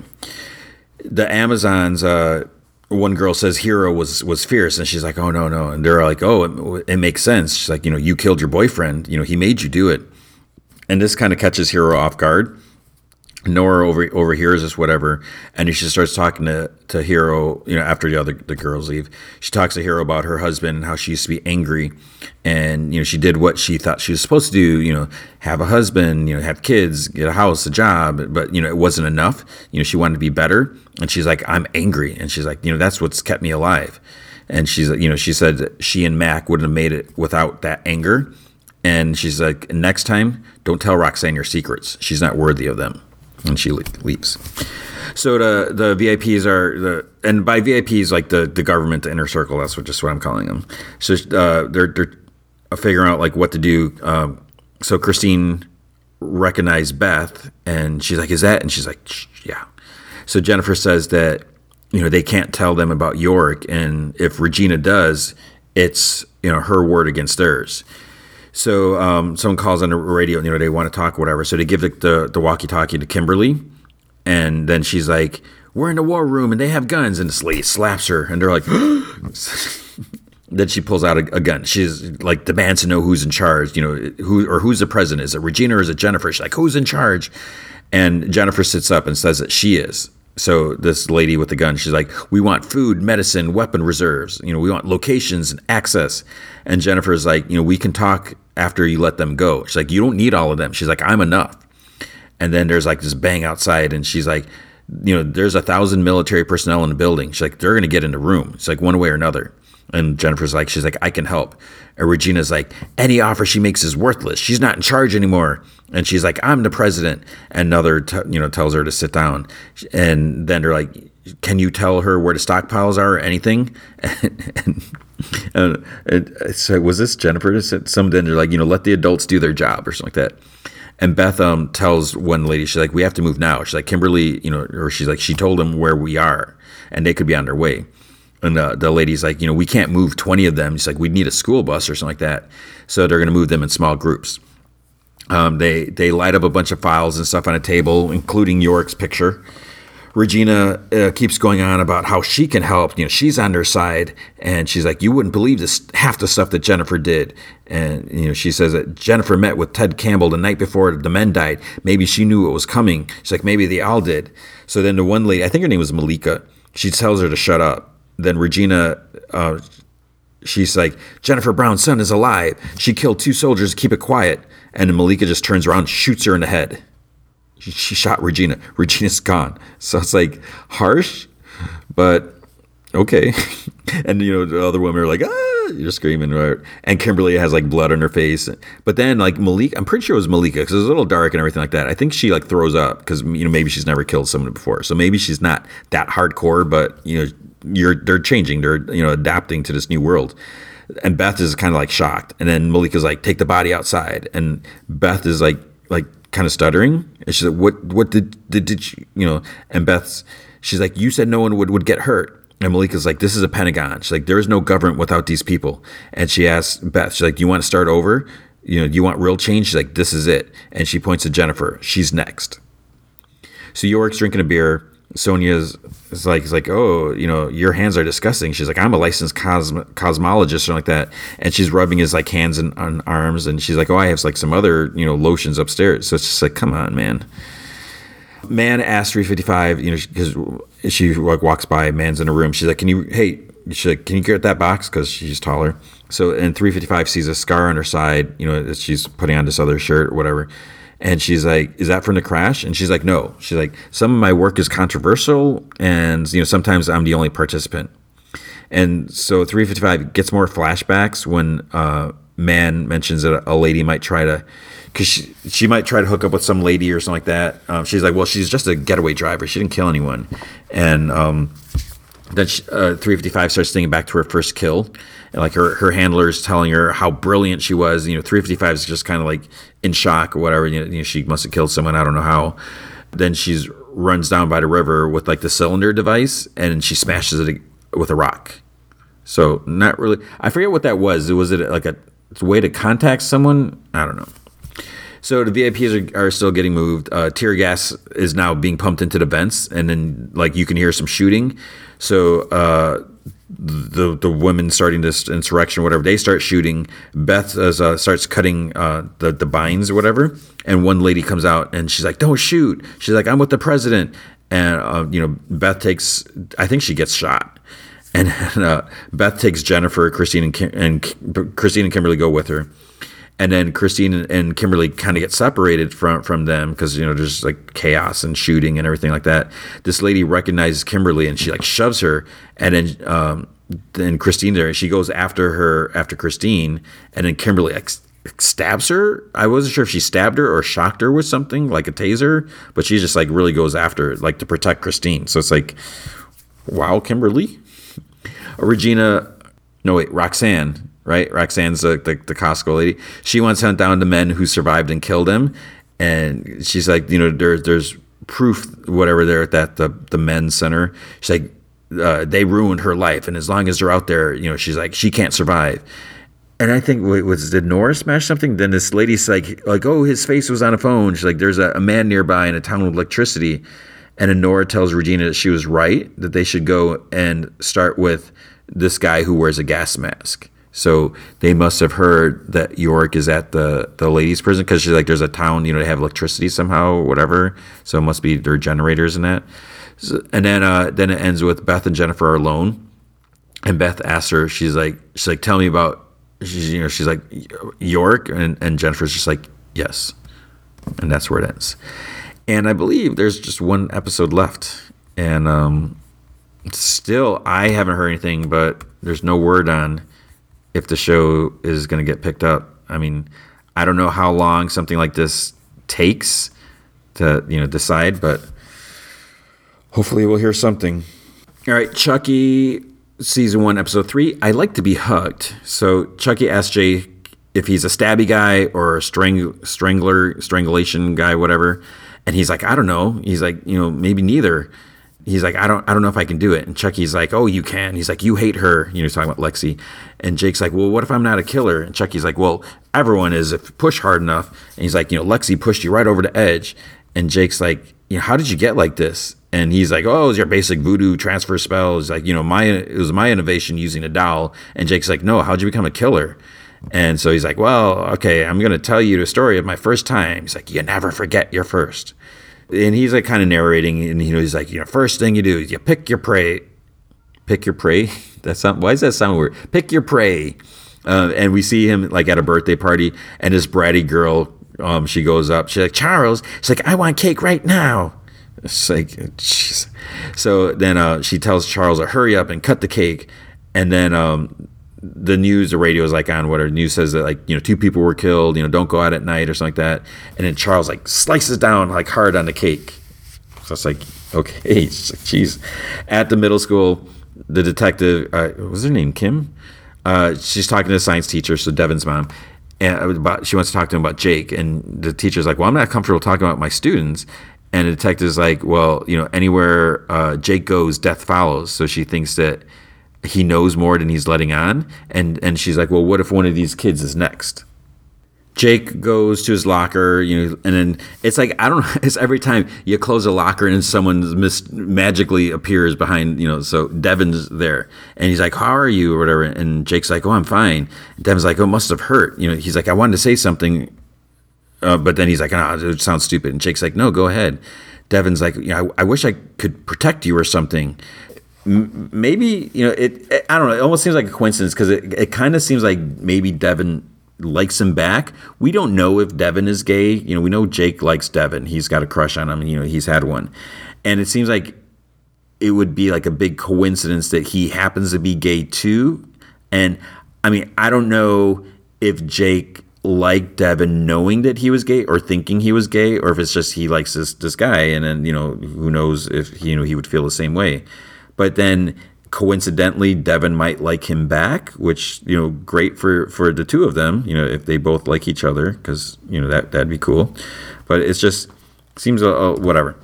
Then uh, Jake's kind of like like smiles. He's like, "Well, I guess it, it does hurt a little bit, whatever." And then Devin puts his arm like like on his shoulder, like just on you know like standing in front of him. And it kind of catches Jake off guard, you know, whatever, just I guess him having his hand there or whatever. And he's like, I can't believe she did that. He's like, you know, you must be so angry. And Jake's like, oh no, it's like, we're, we're cool now. You know, he's like acting like everything's fine because basically he doesn't want to draw any suspicion if something happens to her. You know, he doesn't want anyone to know that he's got an issue with her. But then uh, his phone buzzes. He's like, oh, I, I got to go or something like that. He goes outside and his teacher, she's like, I invited your aunt and you know your uncle to come in and talk and also lexi's parents. And he's like he's like oh I, you know this whole thing has gotten out of hand. And he's like you know i don't think you have to do that. He's like me and lexi are cool now. And she's like i saw the pictures from the party. She's like they're all over school. And then his phone chimes again. And then he's like okay yeah you know the parent thing is a good idea. And he, he tries leaving. And she's like you know if, if you're ever in any trouble you can come to me. She's like you can trust me. So chucky continues his narration. He's like the next thing you got to do is really get to know your victim and you know what they like, where they go. So we see Lexi running, and then Chucky's like, eventually you have to get your victim alone, keep it intimate. So now she's out in the woods. So Chucky's like, timing is everything. Jake sees her, and you know he he goes to catch up, and he has like a big knife in his hand. But then you know you're looking because you know Lexi puts on like her hood as she's running, so it's like you know something's going to happen, and that that's going to be the wrong kid he goes up to you know what he thinks is Lexi, and it turns out it's Junior. Junior is out running wearing the hoodie. So it's like you can't even tell the difference between your cousin and a girl because you're wearing a, a, hoodie and shorts, whatever. So Junior kind of freaks out. He's like, "What are you doing?" He's like, "Why are you following me, you creep?" And uh, he just Jake just like turns around and leaves or whatever. So narration continues. He says the moment isn't always right, but you know he's like I promise you the moment will always come or something like that. Alexi made it to her house, so she was running. You know, so she's sitting in her in her front lawn or whatever. Then Junior arrives, and she's like, "Oh, thanks for grabbing my phone." So that's why Jake attacked him. So he must have been track uh, somehow he was tracking her phone, which makes zero sense. Maybe Chucky helped him hack it. I don't know. So then she's like, "How'd you like my playlist?" And he doesn't say anything. Then he's then he's like, "You know, you went too far this time." And she's like, "It was funny." She's like, "I got 400 likes." And Junior's like, "You dressed up as as his dead dad. That's my uncle." And he's like, "You need to apologize to Jake." And she's like, "No way." And then she's like, "Well, what if I don't?" She's like, "You know, what's Jake gonna do?" And he's like, "Honestly, he's like, I don't know." He's like, "Well, I'll talk to you later." And he goes to leave. So Lexi goes she's going to go inside her house. She hears a scream. So her sister keeps saying, "No, no." You know, they, they keep trying to give her something, you know, like you know, another stuffed animal or something like that, and she's just like throwing it, you know. And then Lexi's like, you know, she's just tries like helping her. She's like, you know, what can we get you? And she's like, I want my best friend. I want Chucky. I want Chucky. So Jake's uh, looking at this big like reaper thing, these hedge clippers, like all these things that could be weapons. Like there's a lot of sharp blades in the garage. So I don't know if it's like the gardener's shed or something like that. And then he's like practicing thrusting, like holding the knives different ways and just whoosh, whoosh, like all trying all this different stuff. Then Lexi walks up the driveway. She's like, "Hey, freak show!" She's like, "Those look sharp." And he's like, "Junior isn't home." And she's like, "Who cares?" She's like, "I'm here for you." And she's like, "What's a blade for?" And he's like, "Oh, it's gardening." And he's like, "I'm thinking of using it for a new sculpture." And she's like, "Well, I don't care." so then she, you know, she's looking at the stuff like hanging on a wall, whatever, and she's like, you know, my dad took took us to a wax museum once. It was a chamber of terror. So she's like, her back is to him now, and he like raises it, and then she like turns around and he like puts his arm down, and she's looking like she's like, you're looking weirder than usual. Then he's like, why are you here? She's like, I came to talk to you. She's like, I want to apologize for the whole dead dad Halloween costume thing. She's like, I guess I could see how you wouldn't take it the right way. And he's like, there's a right way. And she's like, you know, sometimes when I'm upset, I hurt people. She's like, so I'm sorry if I hurt your feelings, even though you're you're creepy AF. And you and you tried to mess with me at the talent show. So she's like, I guess you know what I did was was worse. So I should be a bigger man. Then she's like, you know, people underestimate my humility. Then he's like, you know, since you did an act of charity, he's like, what can I do for you? And she's like, Chucky. And she's like, no, not for me. It's for my sister. And Jake's like, no. She's like, you can't have him for any reason. And she's like appalled. She's like, I came all the way here to apologize, and this is how you repay me. It's like, oh my goodness. She's like, like you're such a waste or something like that, you know, of a person or I don't know. So he's like stabbing this like doll. He's made some other sculpture and Chucky's like, "You had your chance and you wasted it." And he's like, "I wanted to, but I couldn't." He's like, "Plus, you know." With, with my dad and, and Annie, it's like the housekeeper is like, it was too risky. And Chucky says, That means once again, I have to do the dirty work or your dirty work. He's like, you know, they, they can give her what she what she wants, something like that. And Jake hands a knife over to Chucky, and he's like, "Shiny, mmm." It's like whatever. Um, so apparently, Devin recorded the audio when he talked to Jake, which is like weird and creepy. So he's playing it and like editing something, and his mom walks by. She has like laundry, and she hears like the voice, you know, from outside the door. So she opens his door, and he's like, "Mom, you knock much?" or something like that. And then she says she wants to talk to him about Jake, and she thinks it's best if he stays away from her. And he's like, "I told you, I barely know him." And she's like, or he's like, "Are you picking my friends now?" It's like, "What did he do?" And she says, "You know, people drop dead around him, uh, so either Jake is trouble or trouble finds him." And he's like, "Jake hasn't done anything wrong," and he's like, "And I'm going to prove it." And she's like, "It's not a debate; it's an edict." So then, whatever. So Jake goes over to Lexi's with Chucky, and you know he says he thought it was cool the way she came over and apologized and she's like yeah and then um, her sister comes out and sees chucky and lexi asks caroline uh, she's like she she can have her and he's like yeah and she's like i don't i don't or you don't know how much this means uh, she's like thanks but she's like it doesn't mean we're friends or anything so then chucky continues his narration so we see Caroline, she's sitting on the floor with Chucky, and she's pretending to feed him with plastic food.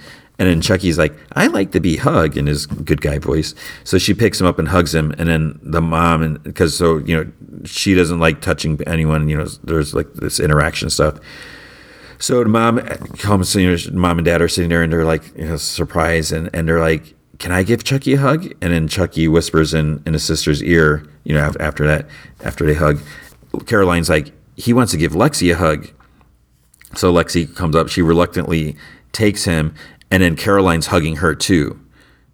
And then the parents are like, because, you know, she's actually hugging her sister.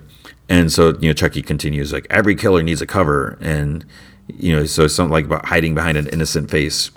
So later to watching the news, and then Lexi's like, she'll be back. And she's like, will you be okay? So then, then Caroline says something like, you know, Chucky said life's too short. He wants to watch the news or something like that. So somehow then Chucky gets up and walks after Lexi and he has a knife. Several kids come over. You know, she she uh, Lexi lets them in because the parents must have gone out again, or they I, they went to the parent conference, I guess. So uh, Chucky kind of has to veer off when you know as he's trying to follow Lexi. Oliver brought a, a bottle from his parents' stash, and um, she thanks him and kind of like twirls her hair. So Junior isn't happy. He's like, "Why don't you tell me to bring something?" And she's like, "Your parents would would freak out if you know you took something." He's like, "His parents don't care." Junior sees Chucky. I was like, "Wait, who?" Junior sees Chucky, and uh, he's like, "What are you doing, Jake's doll?" And she's like, "He brought it over for Caroline." And then she said, "She's like, I went over and talked to him like he wanted."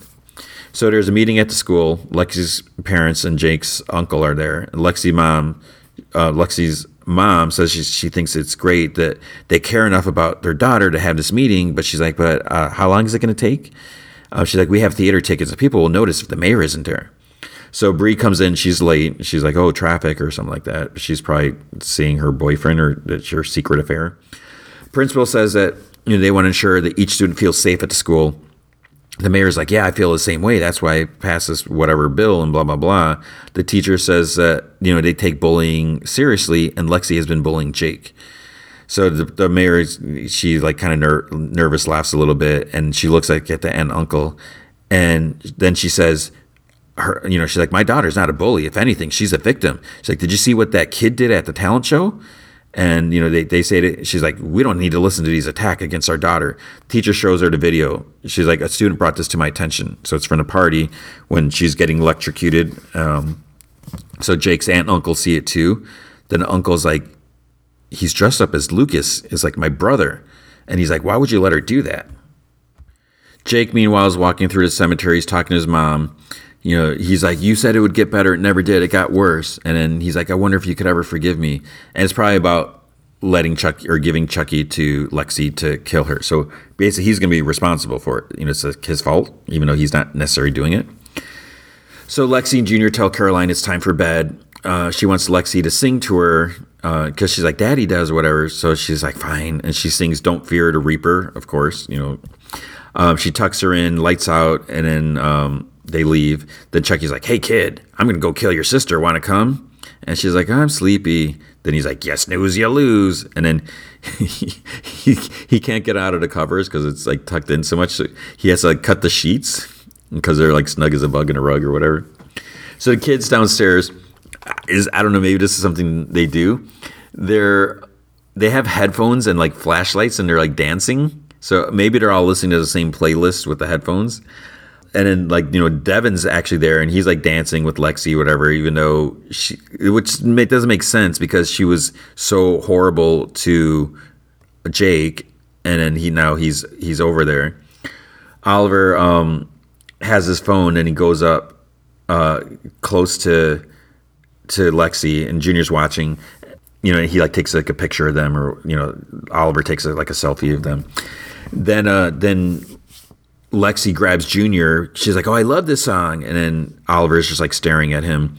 So uh, Lexi then she goes off to get another drink. She gets scared by her sister standing in the kitchen. She's like, "You're supposed to be in bed." She's like, "Chucky's gone," and Lexi's like, "He probably fell under the bed." And Caroline's like, "No, he said he was coming to kill you." And Lexi's like, "Why would you say that?" And she's like, I did, and Chucky did. So she's like, oh, you know, then she's just getting mad and she takes Caroline back upstairs. Get a flashback to Charles lying in bed. He's thinking about the news. Uh, the body count is like at 19 or something like that now. He hears something and then he's like going down and it's like his mom getting killed because it's like there's like you hear like glass shattering or something you know something's going on so lexi she goes downstairs after you know taking her sister up and so she's looking for chucky in the past in the flashback, Charles goes downstairs. You hear like flesh like squelching, so someone's stabbing his dad. Then Chucky comes out. He's like, "Hey, Lexi," and he like with a knife and he like stabs, but it wasn't Lexi. He stabbed Oliver in the leg by accident. He's like, "Whoops, my bad." He's like, "I thought you were Lexi." So Oliver's like freaking out now. He's like trying to crawl away. He's like, "Ah, f it," and he goes after Oliver. So then in the, in the past, Charles is watching his dad get stabbed, and then he's like, Charles, run. So then his mom from uh, you know still upstairs. She grabs him and they go in the, in the bedroom. She like they hide in the closet, which is like kind of like a, not a good place to hide. In the present, uh, Chucky stabs Oliver over and over again in the back. The kids can't hear downstairs because they all have their headphones. And this is like the landing like right above the living room, but they all have their headphones on and are dancing with their eyes closed. Which okay, okay. And now Oliver's dead in the past, the killer is going in search of Charles and his mom. He goes upstairs. In the present, it keeps flipping back and forth. Lucky goes to tell Caroline she can't find Chucky, but she's already asleep. So she goes in, I guess, her room. She smokes a joint instead, and then she sees little shoes by the curtain. She pulls them back, and it's just, just, just the shoes. It's just Chucky's shoes. Then Chucky walks up, jumps on her back. She drops her joint, and she's like struggling. The knife fell out of his hand. She tries like banging him against a window. It like shatters. The wind kind of comes in and blows the curtains on the, oh, the other ones or something like that. So they catch on fire from her her joint. So uh, Chucky's like choking her. She manages to flip him over to sh- her shoulder. Chucky gets up, picks a knife up. He's like, "This is for Jake, you effing little bleep," and it's it's like it's it's censored. And Lexi just screams. So other kids are still dancing. So now there's like a huge raging fire. Like fire busts through a window and starts going downstairs. No one hears this or knows, so they have the music really loud. And then Chucky's like just standing in the middle of the flames. In the past, in the closet, the mom covers Charles' mouth, and he has like a little blade in his hand. So the killer walks in the room, and she like kind of gasps, and then um, then the killer just looks in the closet. Jake, meanwhile, in the present, still at the cemetery, he hears sirens and he assumes that you know this is it. He says he's like I'm sorry. He starts crying, um, and of course nearby is Charles Lee Ray's grave. So I guess he was brought back to his town to be buried.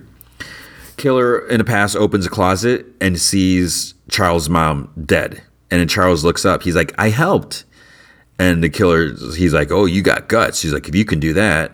And he asks to see the knife. He's like, if you want to do this right, you have to cover your tracks. And he wipes the blood off the blade. And then Charles smiles, and then he goes, you know, he like kind of finger guns shoots him. He's like, "See you around, kid." And uh, President Chucky continues Some killers are made, but the best of us are born. Sometimes we just need a little push. And then he's still standing in the flames, which is like, dude, you're made out of plastic. He's just standing there, like laughing in the middle of the flames. So we don't know what happened to Lexi. I, I think she was in a preview for next week. She's not dead, but they, they don't show us. And just a big fire. I mean, she's got to know like what's going on now. So we'll have to see what happens next week. So interesting, but we we so it's like we are getting like one one death per week, but I guess maybe no one depending on how closely they look at Oliver, they might just think he just died in the fire. You know, if if hmm. I mean, unless they find evidence of a stabbing, but depending on how burnt he is, I guess you know they they may not know. So that was uh this week's Chucky. All right, Stargirl, season two, episode 12, Summer School, chapter 12. It's weird because, you know, we see the house, a lot of shots, like kind of panning shots of different rooms. And then I'm Too Sexy comes on. And it's, it's like the adventures of Buddy, the dog. He's like, you know, he's on top of a bunch of torn pillows. He's eating some got into like Cheetos. He's just eating bags. You know, he's chews up several pairs of shoes and he goes down to the basement and for some reason he's to pee on the crate where the staff is, but the staff flies out, and then so Buddy runs upstairs. Staff is like kind of chasing him. Everyone comes home, and Courtney sees like, oh, Staff is feeling better, and Doctor Midnight's with him. He just like walks in the front door, still in costume. I guess doesn't matter if they have any neighbors that might be looking or anything like that. Then it cuts back four hours ago at the school. Beth and Jenny are walking around. They end up in a cafeteria where there was a fight before. It's like kind of like taped off. They're looking for any sign of the shade because that's where they detected some there. The ring, um, there's like dark energy that w- was uh, detected when uh, Jenny made the map of the, the town. Goggles show some residue where Cindy disappeared, and there's like this black liquid like crawling on on the floor. Jenny's ring kind of looks, you know, gets a reading on it or something like that. And in the ooze, I think it almost looked like it jumped up and attached itself to the ring. Um, but I, I, don't know if anyone saw that. And then uh, Beth hears, you know, she gets a call on her goggles. She's like, Courtney's home. And then they, they run back. McNider puts on like a old suit. And Pat's like, I have something more comfortable. But he's like, I am comfortable in this. And then he puts on some shades and they, they work as his goggles. You know, they, they detect things or whatever. So they're they're thinking, you know, Eclipso wants power more than anything, and he's vulnerable now because you know he didn't have a, a, host acting as a shield or diamond, so the, the light hurt him. So you know, like they know that maybe they can get him. Cindy's looking around the house and sees Courtney hugging her mom, and then um, then you know Courtney sees her, she kind of like pushes back, you know, whatever, you know, separates from her mom.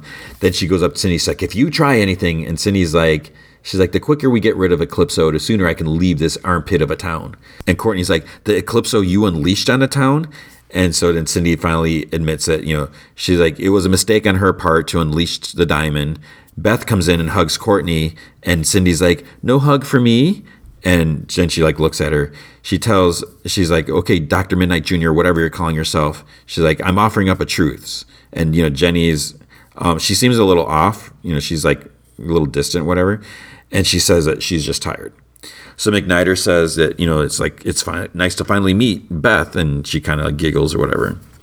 So Beth says that you know they're talking now. You know they're in the other room. She's like, "Oh, I'll return the goggles now. You're back." He's like, "With Eclipso on the loose." He's like, "You should keep them." He's like, "Plus, I have another pair." It's like in his pocket. He's like, "And they're connected to my incognito glasses." So she shows him what she found at the school, and he he says it's like an afterbirth from the portal Eclipso opened. So they're gonna try to analyze or you know where Eclipso could be, but it's supposed to take like eight hours or something like that. So they sync up together so they can process it together, and it'll take like half the time. And then um, she, she's like, he calls him Doctor McNider again. He's like, well, you can call me Chuck. So Courtney um, says that she hates to admit it, but Cindy's right. Evil is relative because she says something like that when it comes to Eclipso. So they need everyone to take on Eclipso. And she wants to convince Yolanda to help. Pat's he says that he's going to try to get Rick released and see if they can fix the hourglass. And Barbara's like, "Where's Mike?" And Pat's like, "He's chasing the lightning." So the radio's talking about all the pink craziness happening around town. There's giant candy and french fries or whatever. Mike's riding his bike looking for Thunderbolt. He hears a loud crash and he finds like a, a giant like double cheeseburger on the ground in someone's lawn. There's people looking at it. Then he sees a bag of newspapers nearby and he looks at the bag. It says property of Jakeem Williams. Jenny is sitting on Courtney's bed and you know just like kind of weird just how she's sitting here. Barbara comes in with food and tea and she's like, "You should be in bed resting." Yolanda walks out of church. Courtney's there. Yolanda's like, "My mom's picking me up," and Courtney's like, she's like, she's like begging her to talk. She, and you know, Yolanda keeps walking, she, and then she's like, "You're not the only JSA member who's killed someone." And she mentions, you know, the stuff that happened, and she's like, "You know, Pat was there." She's like, "The first Wildcat, Ted Grant, he made the same mistake. He had to live with all that guilt." And Yolanda's like, "Why are you telling me this?" And she's like, "To let you know that you're not alone. You know, I'm your best friend. You know, JSA is the same without you." And she's like, "I'm not the same." And she's like, in less than four hours, Beth will lock in on Eclipso's hiding place. She's like, we need you. She's like, we need you bad. And Yolanda tells Courtney, she's like, and you thought telling me all this would magically make me feel better? She's like, all it's doing is making me feel worse. And she's like, I will never put that costume on again. It's like, it's a costume of a murderer twice now. And Cindy's, meanwhile, she's watching uh, from across the street. And it almost looks like she feels bad or something like that, which is weird. Rick's uncle's lying in a hospital. Pat knocks on the door. He's like, he says that he's one of Rick's friends. He's like, you know, your nephew is a good friend and, you know, he's a good person. And I think deep down, you know that too. He's like, you know, Rick made a mistake, but he's like, I know that he's truly sorry. And Pat's like, I'm asking you to please drop the charges. He's like, something like this, it could ruin his life before it even gets started. And he's like, it might not make sense, but everyone in his town could suffer if Rick doesn't, you know, get his forgiveness. So Uncle grabs a pen and he writes on on a paper because I guess he can't talk because whatever his injuries. He so he writes "Go to hell" and he like underlined it. So Pat stares at him. He's like, "Rick's parents asked you to look out for him." He's like, "But you did the opposite, didn't you?" And then he kind of sits down. He's like, "You actually got a talent. You, you, you know that? You really do. It's for finding people who are weaker than you are and taking advantage of them. He's like, whether it's it's a kid, some waitress, or your own nephew. He's like, you're a bad guy. He's like, whenever I ran into someone like you when I was growing up, and he gets up, he like locks the door to the, the hospital room. He's like, back in the army or today makes me remember something about myself. And he like closes the blind. He's like, I got some bad in me too. So Pat's about to like whoop, open a can of whoop ass on him. More update on a giant food. Mike's still riding around. Then he finds Jakeem. He's asked where Thunderbolt is, and Jakeem's like, "How do you know about him?" So Mike tells him about what happened, and he's like, "Where is he?" And Jakeem's like, "Well, I was still hungry, and I wish I had Chinese food." And Mike calls him an idiot. He's like, "He probably went to China." And he's like, "That was like three or four hours ago." Mike says that they need him back right now, and Jakeem's like, "Why?" And Mike's like, Have you ever heard of the Justice Society of America? And Jakeem's like, Is it like the Boy Scouts? He's like, I'm really bad at tying knots. Barbara hears something and it's like a shadow goes by. It's like, Was that Shade? Um, Courtney walks in the back door and she's like, Yolanda's not coming back. And then Courtney's like, He's like, You know, she's like, I don't want there to be anything between us. And Barbara's like, starts saying, she's like, well, you know, Pat and I, you know, we didn't tell you about the JSA. And Courtney's like, no, no, no. She's like, I'm, I'm past that. She's like, when I was in the Shadowlands, she's like, I saw you. She's like, and um, you said some things that I can't really unhear. And Barbara's like, well, whatever it was, it wasn't me. And she's like, yeah, I know it was Eclipso. And she's then she's like, was it hard raising me alone? And Barbara's like, you know, sure, yeah, at times. She's like, but there's nothing that I wouldn't have done for you. And Courtney's like, but you could have had a career. And she's like, I have one. And Courtney's like, but you could have had more. And Barbara's like, you know, nothing compares to what you bring. And she's like, she's like, I, I know Eclipso needs to be stopped, and you're the one to do it. Courtney's like, well, I can't do it alone. She's like, and I miss my best friend. And Yolanda's in her room. She's looking at like a a school book, and there's a note inside, and it says, I can't do this alone. And there's a star and like a drawing of a cat. And then she looks in the mirror and she sees Cindy like in her window, and it like startles her. Then she's like, I thought you were dead. And Cindy's like, blame Courtney. And then she gets off the windowsill and, you know, comes in. Yolanda's like, don't come near me. And Cindy's like, don't flatter yourself. And Yolanda's like, why are you here? And she's like, to tell you not to come back. She's like, we don't need any weak links. And Yolanda's like, we? And she's like, long story short, uh, she's like, you know, I want to get rid of Eclipso so bad. I'm willing to work with Courtney. She's like, we're allies now. Yolanda gets in her face. She's like, you liar. And she's like, no, it's true. And then she's like, Cindy, Cindy says, like, you know, I've known you ever since the first grade. She's like, you know, I admired you. I envied you. You know, I, I never dreamed a straight A poster girl for progress would be the one who's fallen. And Cindy sees a like a photo of Henry on her nightstand, and she's like, "Oh, I see you kept this photo, even though he shared yours with everyone." And then she's like, "Remember the day you made your acceptance speech for class president, and Henry sent out your photo?" She's like, "That wasn't him. That was me." Yolanda like almost like snarls, like pins her against the wall, and then Cindy's like, "There's a fighter I remember," and then she's like, "Get out," and then um, Cindy's like, "That's okay, we're done." Uh, Mike and Jakeem talk about the pen. He didn't mean to give it up. Uh, he wished it was in better hands, and uh, then Jakeem's like, "How exactly are, are my better hands?" But then he's like, "It's not just about the pen." He's like, or Jakeem's like, "You know, I haven't had this much fun hanging out with with someone forever." And Mike's like, fine, you can keep the pen, but you have to accept all the responsibility. It's like, you have to save the world. And his sister comes in and she's like, you have to do the dishes. And he's like, oh, I'm busy. And she's like, Dad, Jakeem won't do the dishes. Then he's like, fine. Then he asks Mac, uh, Mike, he's like, will you help me do the dishes first? At the police station, Rick comes out. He's released. Pat's waiting across the street to give him a ride. And he's like, my uncle dropped the charges. He's like, why? And Pat's like, no idea. Jump in. So Pat obviously convinced him. Courtney's talking to staff in the basement. Um, Barbara comes in. She's like, "You have a visitor," and Yolanda comes down, and she's like, "Are you out of your mind?" And she's like, "Maybe." And she's like, "Cindy Berman, you asked her to help stop Eclipso," and Courtney's like, "Well, that's not entirely accurate, but we all need to work together." And she's like, "She'll stab you in the back," and you know, she might still be working with Eclipso. And you know, she's like, that's not the case. She's like, remember, the enemy of my enemy is my friend. Yolanda says that the only reason she's back is to protect everyone from that psycho. She's like, when she's gone, so am I. And she's like, where's my suit? And you can see Courtney's like, kind of happy, like she's trying to hide her joy. Jenny's sleeping. Um, Eclipso is like invading her dream. The creepy kids, you know, Eclipso's there. So it's like her ring is infected, maybe. So that's not going to be good. Cindy uh, is standing out on the porch. Courtney opens the door behind her, and she's like, "What do you want, new girl?" And she says that you know Cindy knew exactly what she doing was doing when she went to see Yolanda, and she's like, "Yeah." She's like, "I read her like a fiddle." And Courtney's like, "Why?" And she's like, "What's the matter?" And she said that you know she's better prepared than Courtney. She already tapped into her dark side. Courtney needs to get ready to be dirty, just like the old JSA did. And she's like, she's like, "What do you? How do you know about the JSA?" She's like, "I did my research." And she's like, "With Eclipso, you have to fight fire with fire. You have to be bad to defeat evil." So Jenny is dreaming like everyone's dead. It's like in black and white. The the ring is still kind of flickering. Rick's reading his old his dad's old journal, and you know the pieces of the broken hourglass are there. Zeke's working on Stripe. Uh, Mike and Jakeem are doing dishes. Yolanda picks up the wildcat mask. Courtney opens up the staff crate uh, Cindy calls someone.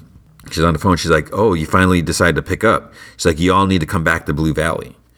So not really sure who she's calling. Like who's left that she could be calling.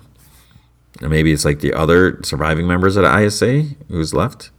Um, Beth and Chuck are at Barbara's office building, and Beth says that they need a bigger computer. Barbara said the ISA mainframe is there, and then suddenly the creepy kid is there. He says that he hopes McNider, you know, still isn't mad for what he did to his little girl. And Beth's like, you can drop the act. She's like, we can see you for what you are. And then she says that she sent a trouble alert. Everyone's coming. And a cl- creepy kid Eclipso, he's like, well, that's what I was hoping you'd do. She's like, I need everyone here. He's like, it only works when we're all here. He's and he's like finding the darkness within. And Beth says that she's like, within what? And he's he's like within Courtney Whitmore. So then Jenny's dreaming of everyone in town.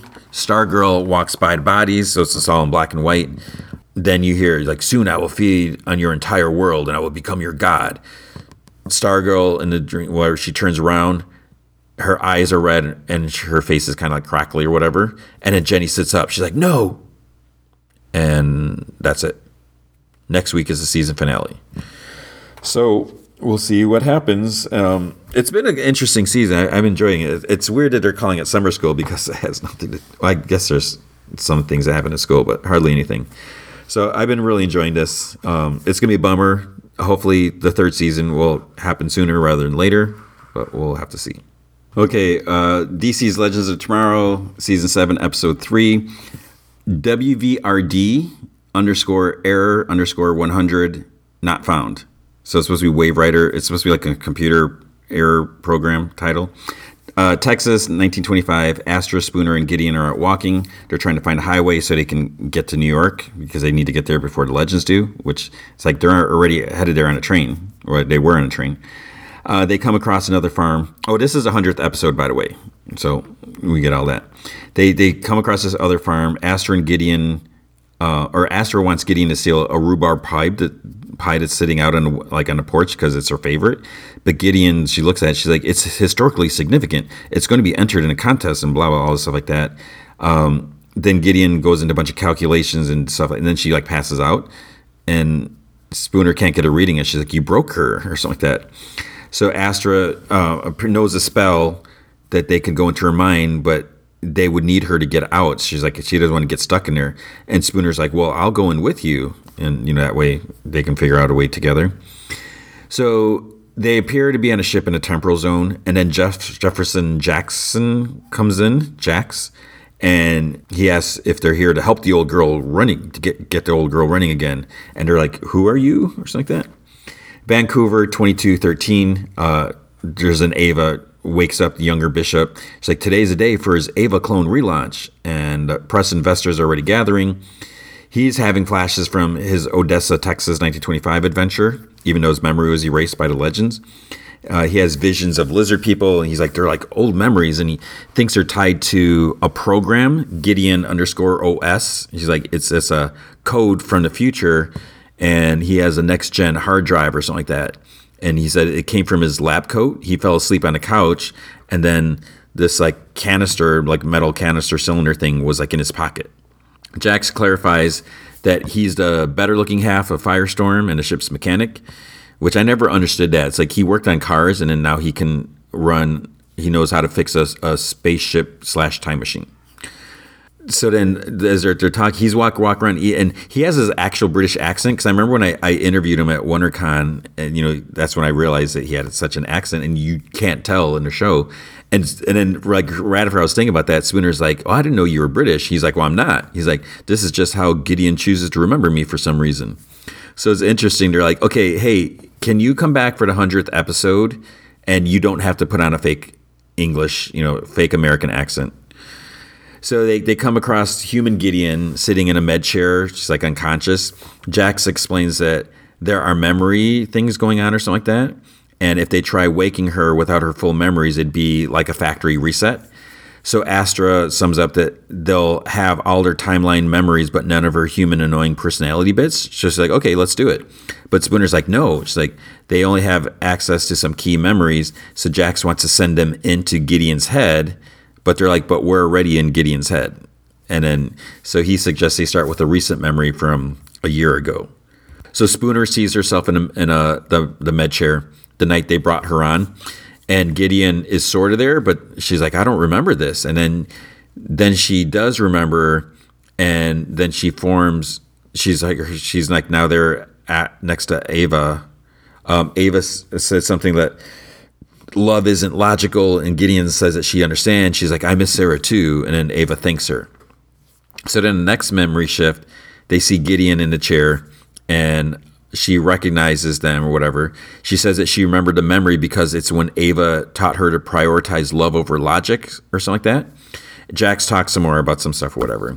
The next memory, Gideon's now um, shifting with them because they keep like doing this like whoosh, like as they go into like, different memories.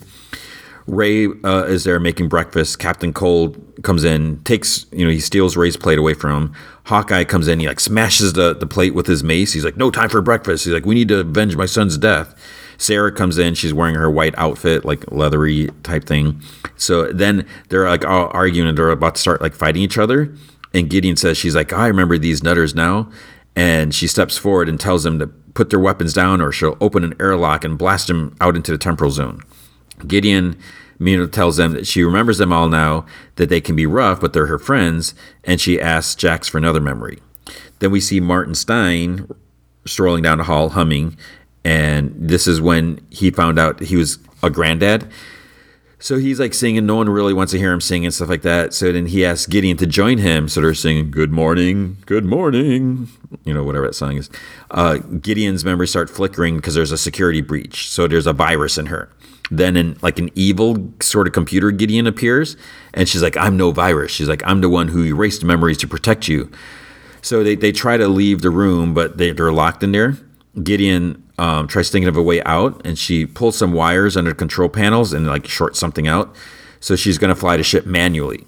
So they're they're flying through and like out in the temporal zone where it's, it's kind of like a storm of memories, like different things we see. Uh, the doors open. Jax runs in. Gideon wonders what the virus meant by wanting to protect her. Jax gives Spooner a gun that could take care of the virus. Somehow he, he has this gun. So the and he's like the virus is digging deep now. So they go into another memory. Rip Hunter walks by. Uh, so this is Gideon's first captain, I guess. Uh, Rip tells them that they're on an important mission and uh, they're chosen to save time. But unfortunately, there's only one lavatory on the ship, so there's more fighting. Rip pulls uh, Gideon aside. He says that he's missed her, but he knows that she's been through a lot. But he, um, you know, he's there to help her, something like that. But turns out it's really the virus that's doing it. It tricked her into like the prison thing, the like the, the what's force field prison, whatever, in the middle of the room. And uh, the virus says the legends have been a bad influence on her, and it wants to remove them. So this younger bishop, he says that he cracked the code on the software. So then Gideon pops out of the disk thing, and she asks where she is and where are the legends. This awakens Bishop's memories, and he's like, the legends are the one who kidnapped me. So it doesn't seem like it'd be that easy. So he copied her program and he wiped her memory. So this was when he was on the ship. He tells Ava that they used him and then tried to wipe his memories. So he wants Gideon to tell him where they are. And she's like, I'm not telling you anything. And he's like, I cracked your code once. He's like, and I'll do it again. So the legends are still fighting. After, after they found out there's only one bathroom, Astra asks Gideon why she chose this memory and then they realize that she's not there because you know she's in a prison in the other room or the force field thing. Then all the legend memories start stop fighting, and they're looking at Astra and Spooner. And Astra tells Jax that it's like we're gonna need a jump, you know, just as Hawkman swings his mace at them because they they before the memories weren't seeing them, but now they see them. So they shift and they almost attack Jax, and he says that the virus got in Gideon's head, so it's not just erasing them; it's it's corrupting the memories. Mm-hmm. Gideon talks to the virus, says that you know she doesn't want to be her, or something like that. The virus asks what she remembers about Behrad, and Gideon says that she took or he took care of her and she fabricated snacks for him. Then the virus asks, "What do you remember when he was murdered?" And she's like, "I don't want to think about that." And the virus is like, "Well, you know, you don't want to lose memories, but you know, you can't just ignore you know some of them." And she's like, you know, as as hard as that memory was, it didn't compare to when Zari found out. So the virus is feeding her other memories, and Rip is going to go see his wife and son, uh, Martin dying, Captain Cold's sacrifice. There's a lot more stuff. So the virus says that all the misery and pain she's feeling, she can make it go away. And Gideon gets up. She's like, no. She's like, the legends taught me humanity, and the virus wants to show her. She's like, oh, let me show you one more memory. So Rip talks to Gideon. She wants to um, get rid of the legends after her reaction to the lavatory thing, and he's going to give her a new protocol. So to, protect history, but also to protect the legends, to accept them, to learn from them, to adapt to their needs. So the virus says that humanity that she's so proud of was just a program. Gideon didn't involve that. You know, she was corrupted. She was just reprogrammed that way. So Jax, Astra, and Spooner are trying to find Gideon. The virus has entered her subconscious. Spooner and Astra are going to go after her. There's going to be other dangers. And then Behrad and Zari show up to stop them. Jax comes at them, like behind them, and zaps them. They snap to it, and then they tell Astra and Spooner that Gideon needs them. So then they find Nate and Zari, the other Zari. So they, they fight, another zap. Then Sara and Ava, they fight. The virus says that um, they never accepted her as one of their own, but she does. So they come in, and Spooner shoots the virus. Jax says the virus is still on the ship, but Gideon says you know she doesn't want to be her. She doesn't want to be human. you know, Spooner's like, it's overwhelming, but it's worth it. And she's like, how, how can it be worth it? And then they see the legends making a Christmas dinner. They're celebrating all the holidays at once. Um, then there's like another memory of a book club, another memory of karaoke. And so then Gideon takes a gun from Spooner and she says, I know what, what needs to be done. The virus tells Gideon whatever they told her, they're the enemy. She says, like, no, they're not the threat. The virus um, asks if she's just going to shoot her then. And Gideon's like, no, because you're not my enemy either. The virus doesn't understand and says that, you know, because she's just an algorithm in closed code or something like that. So there's, there's so much that she can't understand, but she's a part of her. So they're going to coexist. But Gideon is going to go and steer the ship. Like, you know, she's going to run things. The virus says that, you know, she won't know what to do. And she says that, you know, she'll figure it out she sees Rip, and he says that you know she won't be doing it alone. All the legends talk and are, giving her advice as she's like walking down the hall, whatever. And they tell her like what it means to be alive and to be a legend. And Sara welcomes her to the team.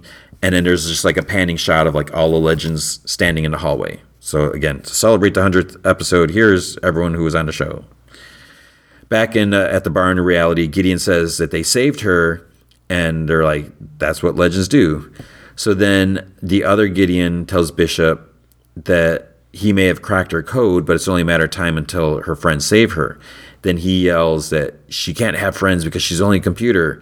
Then he realizes that uh, she has a protocol which could still be reset. So he finds it, he digs in a program, and then he's going to return her to factory setting. So he says that they're going to eliminate all the threats to the timeline. So now he has access to Gideon without all the human stuff. So it's not going to be good for Legends. So um, as far as like being a hundredth episode, it seemed a, a little weird. It wasn't quite. I don't know. I mean, because you know, there wasn't like a huge focus on on the main story. It's almost like I mean, it was kind of getting there. I don't know. So it just felt like the only main characters that we really had were was like Gideon, and then everyone else is just whatever, you know, little roles. So I don't know, but I mean, it, it was a okay episode. Okay, Doom Patrol season three, episode eight, Subconscious Patrol. So there's a bunch of like faces with wings, like on a wire outside the house. Cyborgs in a candy store, like a toy store or something like that. He sees his dad there, so it's a memory of when he was a kid. He's looking at these action figures, there's a lot of this like El Blanco figure, which is like a white dude. And then he so he takes them, he's just like dropping them on the floor, but they're like in plastic cases or something like that. And uh, the, so he's trying to look for the one that he wants. The store owner grabs him by the arm and calls for security. Silas comes in. He's like, "Why are you grabbing my son?" And he's like, "He's damaging, you know, property or whatever, like product or store stuff." Then Silas says he's just looking for a toy, and he sees uh, the figures on the floor and he asks Victor what's going on and he's like, I was just looking for some black superhero toys.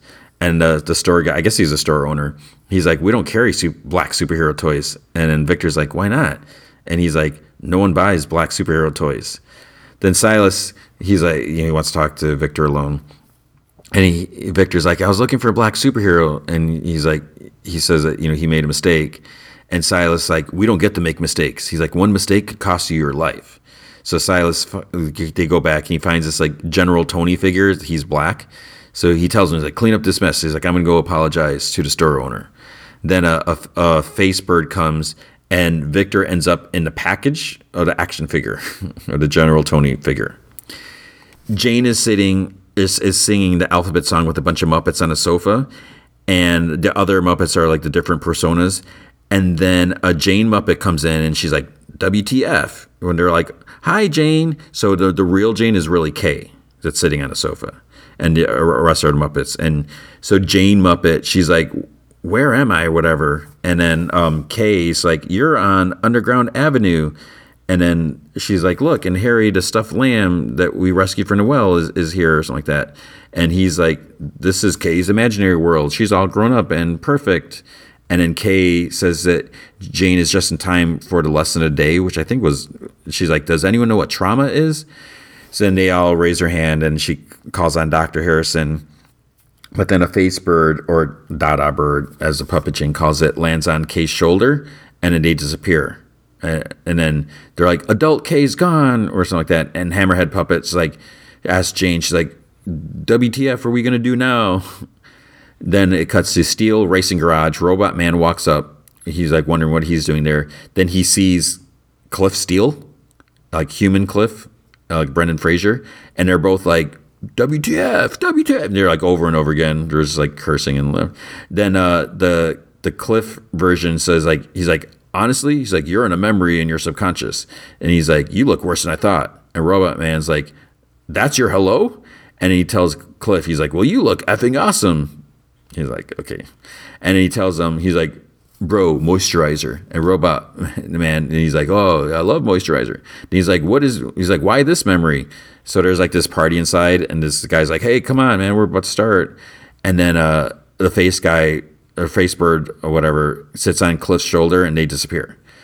So the guy inside asks Robot Man if he's coming, and so Robot Man Cliff goes inside. Then we see Larry's in a church he walks in this room. He sees himself in a black in a, in a tux, like in, in a back room. Tux Larry asks him, he's like, "Why are you he- or why are you here?" And then he's like, "He's like, if you're here to change things, you can't. It just repeats itself over and over and over again."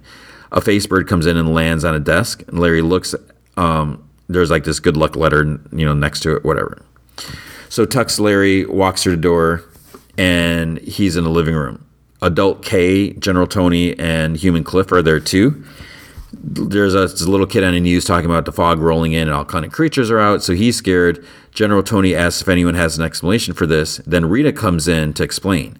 She says that they are subconscious beings, so they haven't had the pleasure of meeting her. She introduces herself as Rita Farr and she's like, and I'm not a sub. She's not, a, you know, from a subconscious. And she's like, secondly, she's like, I've taken a trip into the past. And since my return, I've worked with the Sisterhood of Dada to create the global phenomenon that they're experiencing, the eternal flagellation. So the Sister of Dada's artistic experience that is going to bring the world to its knees. They're all like confused. So she breaks it down. She's like, everyone in the world has swapped places with their subconscious selves. And Tux Larry's like, why? And she says, then nobody will be able to hide who they really are anymore. And that will rid the world of evil. She's like, and, and it's art. So their, their conscious selves are in their place. And so like, he's like, so they're reliving the same, the shame that they've suffered through over and over again, unless they have a breakthrough. So Tux Larry's like, they're going to stew in their own poop. He's like, that sounds evil. And she's like, no, and she's like, says something. She's like, pretentious maybe, but not evil. And she's like, evil is Madame Rouge. And she's like, we're going to get her or something like that. Then Human close, like, are we flagellating or are we getting revenge? And she's like, well, they're flagellating. She's like, I'm getting mine. She's going to get her revenge. So then we see the Brotherhood of Evil, 1949. Rita's crawling through like an air duct. Uh, the Brain and Monsieur Mallah are there, and then Laura's like in a room with them.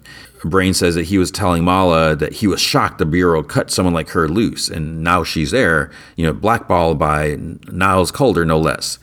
So she was um, filled in on the plan. The Brotherhood is looking for a human guinea pig to travel to the year 2021 in a time machine. They reverse engineered from a drawing that they drew 30 years ago, then steal Niles Caulder's inventions and bring them back there to 1949 so they can invent them before he does, steal his dreams, and rule the world. And and then Brain's like, her accent is so evil. And Brains asks about her name. He's like, nobody DeMille. He's like, how attached are you to that name? So I guess uh, I think it was Monsieur Mallah had, was thinking Madame Rouge or something like that. And they're like, well, what do you say? And she's like, I think you had me at F. Niles Caulder. So the real Larry is uh, sitting in a church room. He's like, this is crazy. He's, he's like, I don't have to do this. He's like, it's a memory.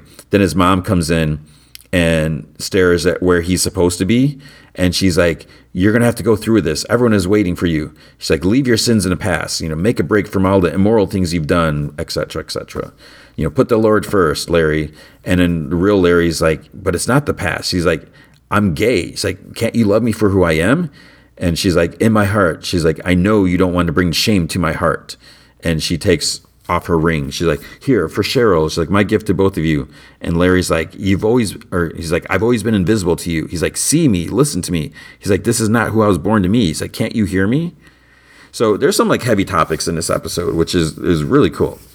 So then um, I think it's a pretty Polly Muppet. She's like crying, you know, says that she looked everywhere, Kay's gone. They wonder if maybe she got better. And Jane just says, you know, calm down. You know, maybe they should talk about um, something more uplifting. And then Pretty Polly's nose falls off. So then Jane Muppet like puts it back on her. She's like, I fixed it. She's like, we can fix this, or I can fix this. And then um, Henry, was it Henry the Lamb, says that he's the only one who knows that you know she tells her her real feelings to and then then um, they end up brutally beating up the lamb, and there's like red yarn and everything. They like holding up his head. So it's like really brutal for for puppets. Then we see young Vic. He's cleaning up the toys in his room. He looks at the General Tony. He's still in the package, and he's he's like, "Dad was right." He's like, "I have to be strong." And then Cyborg tells him, you know, he was scared, and you know, so he's not really hearing this. He's like, "Nobody told you that you could be scared." He's like, "You're a child. It's okay to make mistakes." he's like, you know, please hear me. He's like, I need you to hear me. General Tony says that Madame Rouge getting kicked out of the bureau and joining the Brotherhood sounds like a bad comic book. And then Human Cliff's like, this isn't what we do. He's like, we don't clean up messes. You know, he's like, I make them. And Rita says that her real cells or their their real cells were lazy and all this stuff like that. And but they had spunk. She's like, they protected the little guy. So she's trying to like psych them up. Then finally she's like, fine. She's like, you can go through the flagellation and you can all put your poop on display for everyone to see. She's like, who's going first? And then they, they all get up and then they, they go out with Rita because they don't want to talk about their, their personal whatever. 1949, Madame Rouge goes to the Dada room and then Rita's there and she's like, it's like, oh, are you going on a trip? Because she's wearing like the, the overall jump through suit thing or whatever. And she's like, to the future. And she says that she's uh, using her time travel machine or some facsimile of it. So her mission will actually do something. And Rita's like, What happened to you? She's like, You used to have a moral core. And Madame Rouge says, like, for 30 years, she had one duty.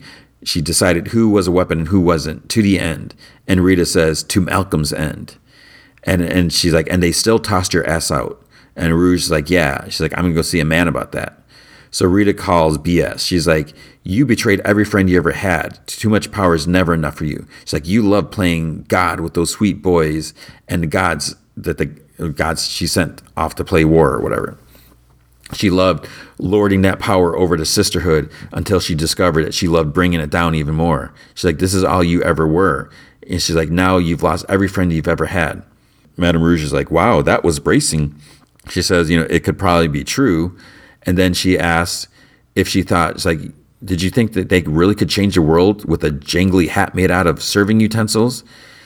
So then another um, word poem, you know, write another word poem, you know, st- stick it to the man. So she goes on about how art is BS. And Rita says that, you know, she landed in the field 30 years ago with no memory. Art saved her life.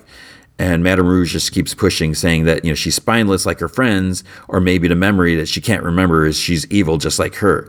Rita, you know, she's going on. Rita like stretches across and grabs her by the throat, and then um, Madame Rouge kind of shape changes into Malcolm, and then Rita's arm just like flops down on the floor.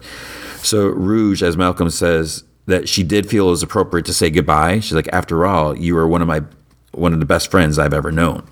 So Rita and uh, the subs are walking through the woods in the present, and there's like like statues and you know benches and stuff like that. So they're not like in the outskirts; they're still on the property and then the others turn around and go back because there's like this bike rolls by uh, it was like bubbles on it and it's like singing or something like that. They're like what is that? And they just like turn around and leave. So then we see robot man inside the garage. He so this is like the real one like in the memory. He's standing next to a guy who's been hooking up with his wife and he's like saying stuff but the memory can't hear him because you know he's not part of the memory. And he's like you know cliff is the best friend he's ever had you know he's like despite cliff mentioning him and you know his wife he's just he's not hearing it. He's like we have a surprise for you. And so they bring out this big cake in the shape of a car and a woman pops out out of, out of it.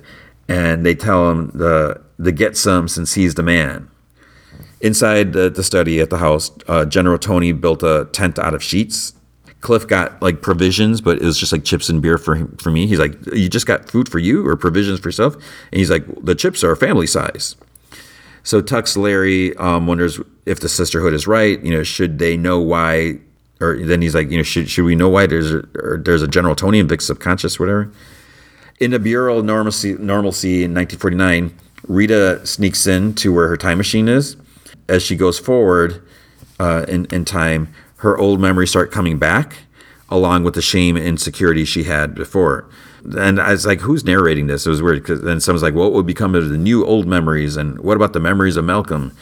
It turns out that uh, we, we see things. It, it when uh, Rita was at the lodge, lodge, and she goes outside, and then it looked like Madame Rouge was there, but it was really Rita. So it turns out it really was Rita who pushed her back because she wanted to make sure that things progressed the way they were supposed to. So she was supposed to stay in there, so she eventually go back, go into time machine, go into the past. So she wanted to make sure she has this life with Malcolm. So the subs are just sitting in a fort. Kay wonders if they should talk it out like Larry said. Cliff and General Tony would rather not. Tix, Tux Larry says that they, you know, maybe they have a duty, you know, duty to their conscious self so they can live a better life. And, you know, because they're, they're stuck because of them. And, you know, life is about duty, about what and who you serve, but no one really wants to talk. So Robot Man is happy he's going to finally get something good. Um, the woman says that she's like, "Oh, you must be the one in charge since you know all this is for you." And she's like, "The Camaro outside." She's like, "There's a little girl in the back seat."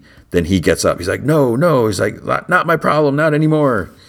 And um, he says that you know he doesn't want any part of this trip down memory lane anymore. He starts walking into the other area, and like the weird, there's like the weird spiral thing that's open up by the cake. And he's like, "That's from that weird lady with the gas mask." And then he like jumps into it.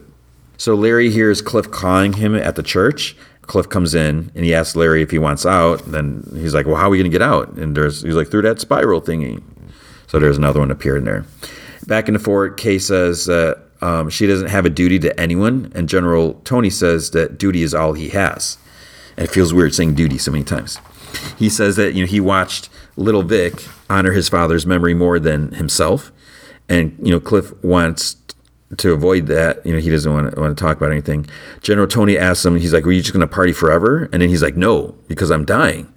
And he starts uh, talking about how he was a redneck, he was dirt poor, he had nothing.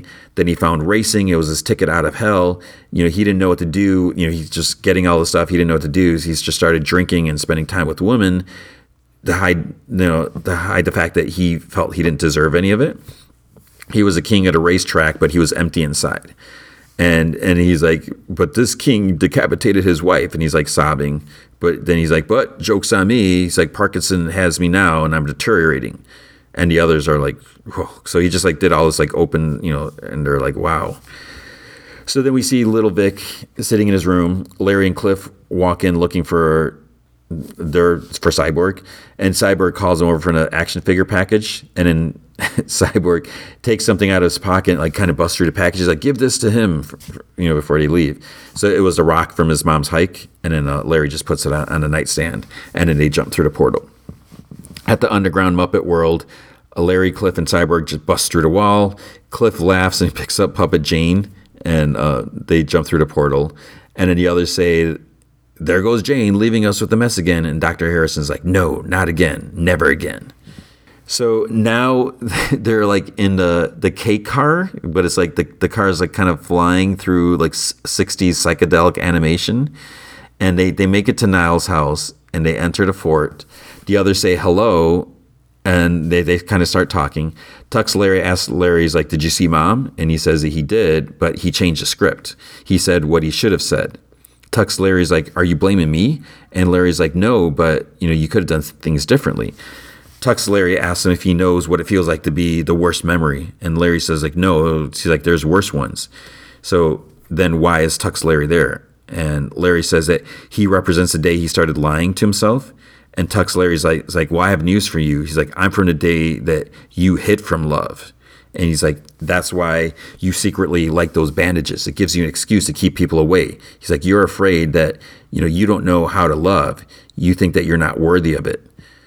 So Larry sighs, and Tux Larry says that, you know, he lives that memory every moment of his life. He's like, you know, can he make it worth living through? And then a, a bandage like face bird flies onto Larry's shoulder. So they, they take kind of each other's hands, and Larry's like, well, I can try. And then Tux Larry disappears.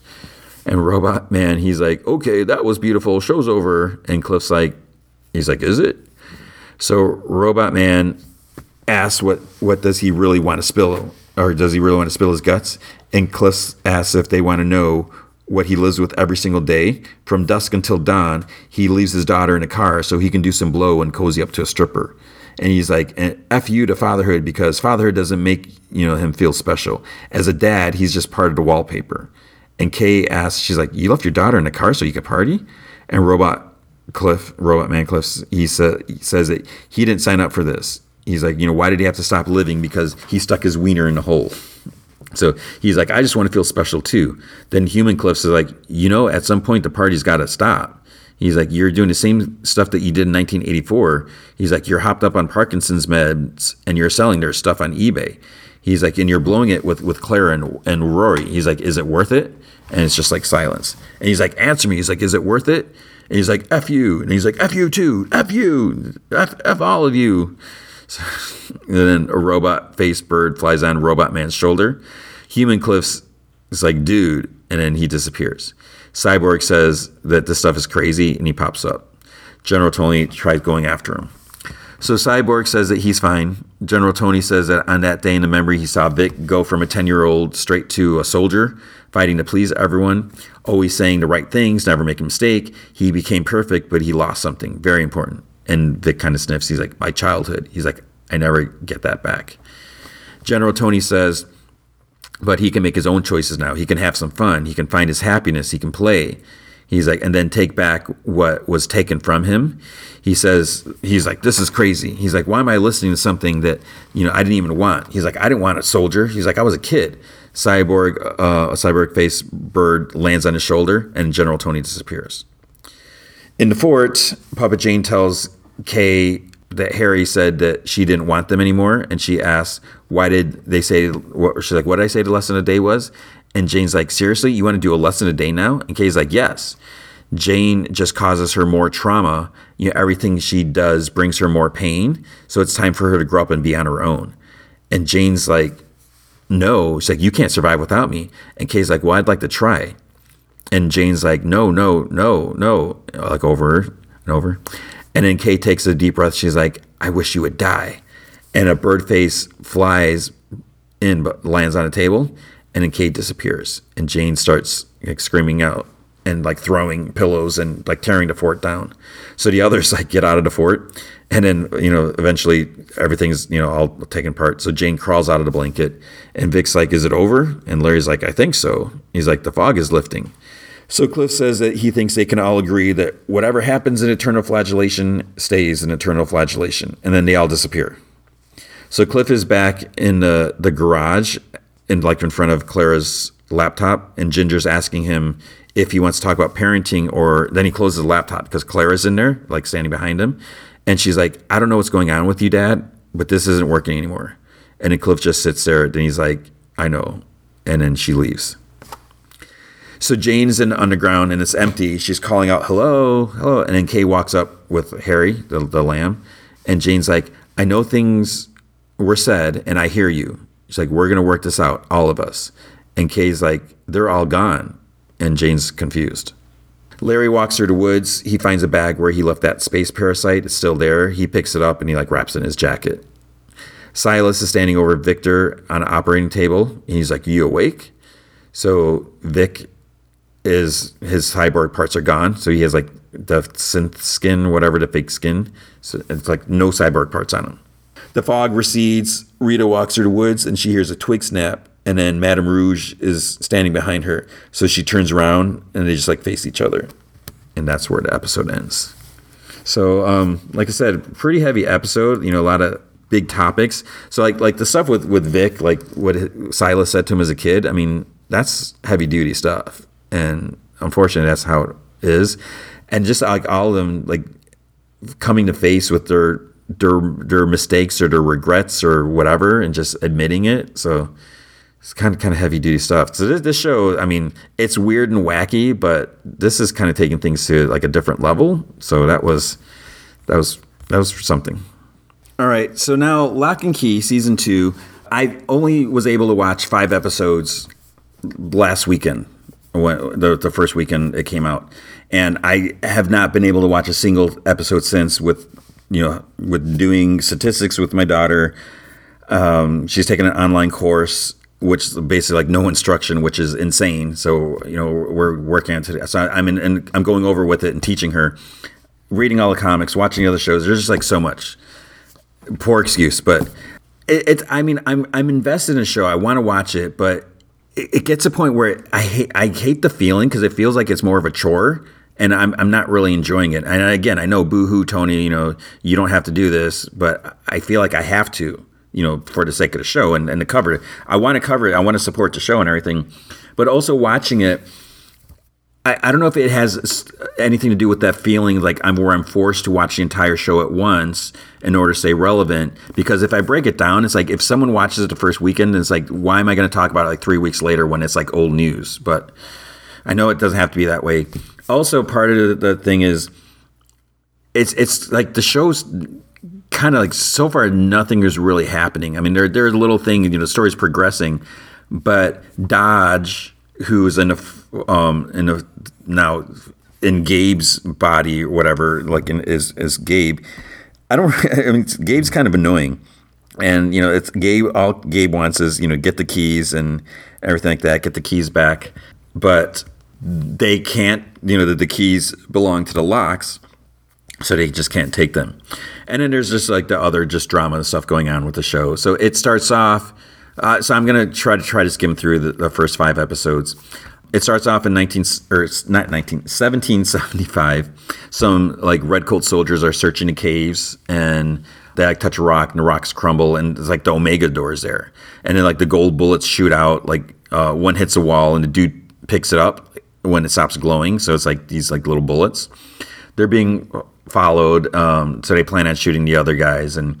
Uh, one one redcoat stands up, gets hit in the throat with a bullet, and he turns around and he lets out like a demonic growl. And the other guys try shooting him, but there's no effect. And then he starts like taking him down. He gets shot again, and he falls into the doorway. And then the first redcoat looks at the bullet that he picked up, and then he stands and like spreads his arm. Then he gets like shot in the chest, and then his eyes go black, and he has like like a demon face or something. So Gabe and Eden, so Eden is is not who she is or whatever. Um, they're outside the Omega door looking for lead, and then Gabe finds a lead bullet. Two Coast Guards come in. They're like, "What are you doing? You shouldn't be here because of tide." And then Eden puts on the crown of shadows and then crawls out and attacks the men. So Kinsey is on a little swan boat drawing. Then she gets out and walks on the water. So she's using the head key. She's like just in her mind, whatever. And then Tyler asks if he could use it, and she's like, "Well, can I have the mending key?" So you know they, they're just like interchanging all these keys. Mom hears some thudding, and she wonders if it's Bode. So he's trying to get a couch out of her room, and he's able to lift it like it's nothing.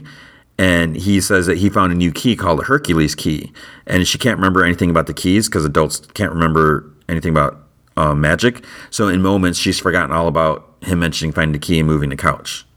Kinsey um, is is putting up flyers for the, the their lobster monster movie. Gabe comes up in, in a costume and like kisses her, and she wants to put a flyer up in an ice cream shop store so they could say hi to Scott. And Gabe's like, "Oh, Scott quit. You know, he's busy finishing the movie." And she's like, "Oh, okay." She's like, "Well, I'll just go in. You know, put put a flyer in there anyways." And you can see Gabe is a, a little bothered by this. You know, like almost like he's kind of jealous, even though Gabe isn't really Gabe. Gabe is Dodge.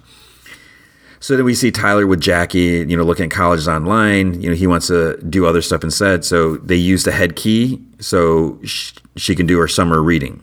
And, you know, because she's like, she has to read this. So he just puts a book in her mind and now they can enjoy their summer. Um, detective Daniel comes over with, with guard tomatoes from his garden. He talks to the mom and um, they still haven't found Ellie, Rufus's mom. Bode he hears and um, he walks in and hears him talking. So he runs upstairs. He's like upset. Uses a Hercules key, starts slamming the couch through the doorway again, and actually splinters a frame. Then he wonders like what all the stuff is around. He's like moving stuff. He finds like his giant skull of something like on top of the armoire. Gabe and Eden are at school. Gabe starts um, heating up a bullet, and then later Bode's showing Kinsey and, and Tyler the skull. The, he's like, "This is a giant rat skull," and then he like mentions Ellie and says that you know there, there's so much that they don't know. Then doorbell rings, so Uncle Duncan is over. And it's weird. It's like then suddenly like Uncle Duncan is moving into the house. It's like I I don't remember did they decide that at the end of the season or but he's like there now. So Eden and, and, Gabe, they go to this house in the woods. This dude comes out with a shotgun. He's like, "Oh, did you see the trespassing signs?" And Gabe's like, "Oh, no, where the people taking the place?" And he, he's like, "So get your crap and go." And he threatens to shoot them, but Gabe has a shovel and he knocks the shotgun out of his hand. Then he keeps hitting him, and he tells Eden to bury him. So he like kills him, and she wonders if there's a way around the fact that demons can't take keys from the Locke kids and she wonders if if she can turn into Kinsey and Gabe's like, give it a shot. And he gives her a key, but it doesn't work. So Gabe takes a key, turns into Dodge, and tells her that you can't use identity key to turn into a real person. It can only be used to create a brand new person. So she says that she turned into Lucas, and then Gabe, and then uh, Dodge like no one will suspect a, a nerdy kid in love with Kinsey or something like that. And Eden's like, well, you're pretty good at pretending that. And Dodge says like, you know, I brought you here, so I was like, I can get rid of you anytime. So then they're gonna do the movie premiere, which is weird because they said that Scott was still working on the movie, so I guess it's like last minute work on it. Scott's by the door, so you can see he he still likes Kinsey, and you know she comes up. Then Gabe comes up, so then they take pictures of the cast, or whatever, and she kind of like looks at at Scott. This girl Abby comes up to Kinsey. She's like, "Oh, I'm I'm fangirling here," and she's like, "You kicked ass in a Ripley way, but with better wardrobe." And then she's like, she's confused. She's like, "But no one's watched the movie." And she's like, "No, I worked on a, on a music with Scott all summer." So now Kinsey's getting a little jealous. So the theater is pretty packed. Um, we see like this dude throws like toxic barrel in the water. Lobster monster comes out. It looks way too high quality for being low budget. So, and I, I guess their reason is because they used the keys, they used magic, so somehow they made like a professional looking movie. Eden's bored and hungry. You know, she goes out to get food. You know, she, she or to, to, from the concession stand. Um, the concession dude's kind of flirting with her, and then he says that he likes her body. Um, Gabe um, keeps like looking back, and then Eden, uh, you know, he's in the theater like wondering if, where, where, whatever, where she's at. Eden grabs a guy and he starts kissing, and then she chomps on his lips. So Gabe tells Kinsey he has to go to the bathroom, and he finds Eden behind a concession. She's like all bloody, and he yells at her, "The movie's almost over. You have to clean up the mess." Bode like spills something in the theater, so Nina's gonna go get napkins. It's like you you can wait. Um, then she sees Gabe and Eden like dragging a body, and she gets confused. And then he comes out. He says that he was in the bathroom. So there's an after party at the beach. Kinsey keeps looking for Scott. Gabe um, Dodge is like looking, yells at Eden about almost ruining everything, and then she he, um, he keeps saying I instead of we about their plans, whatever. He grabs her by the throat and threatens her, and he says that you know he's an echo and can't die, but she can. Then Kinsey finds him, and he says he's not feeling well and he's going to go home. So Tyler mentions the key to Jackie, and she doesn't know what he's talking about, even though he just used a key to start a fire or something like that. So she's starting to forget things because she's getting. There, one of the things that's happening is she's going to turn 18 in a couple weeks so they know that adults forget magic, but now they're seeing it happen. So um, Scott finds Kinsey. You know, he wants to talk to her. You know, he um, he said he applied for kicks at a filmmaking academy. Um, it's down between him and another, but uh, it's not college. It's a boarding school in England. So if he gets in, he'll be leaving in a few weeks. So then later, Lindsay uses the head key to go to the boat on the lake she's looking at you know pictures on her Instagram and she sees Scott. Then he appears in another boat and she's like, "What are you doing here?" He's like, "Well, it's your head." And then he, um, she comes out and Tyler wants to talk to her, wants to talk about Jackie. He says that like the look in her eyes is the same that mom has. So he's like, you know, we knew adults couldn't remember magic, but we didn't know when it started. And so uh, Jackie's going to be 18 in three weeks, um, but Tyler's going to be 18 in a few months. So then he's going to forget everything. And then we see Gabe and Eden are at the place in the woods. He's like melting stuff. He has a mold, so he's making a new key. A lot of this is about making the key and trying to find it, and um, it's just I don't know. There's there's a new teacher at the school, you know, history teacher. Um, Nina gets a job like re, um, working remodeling like the or pre, preserving re, re, whatever, renovating the the drama room. And uh, there's this history teacher there, which they they start liking each other. Gabe makes a new friend, and it turns out that the girl is a history teacher's daughter. And at one point, uh, I think it was in the third episode, the the history teacher has like a, a model of the house, and there, there's like this other key. There's like it's a tiny little key, and I think Bode ends up finding it, and it fits.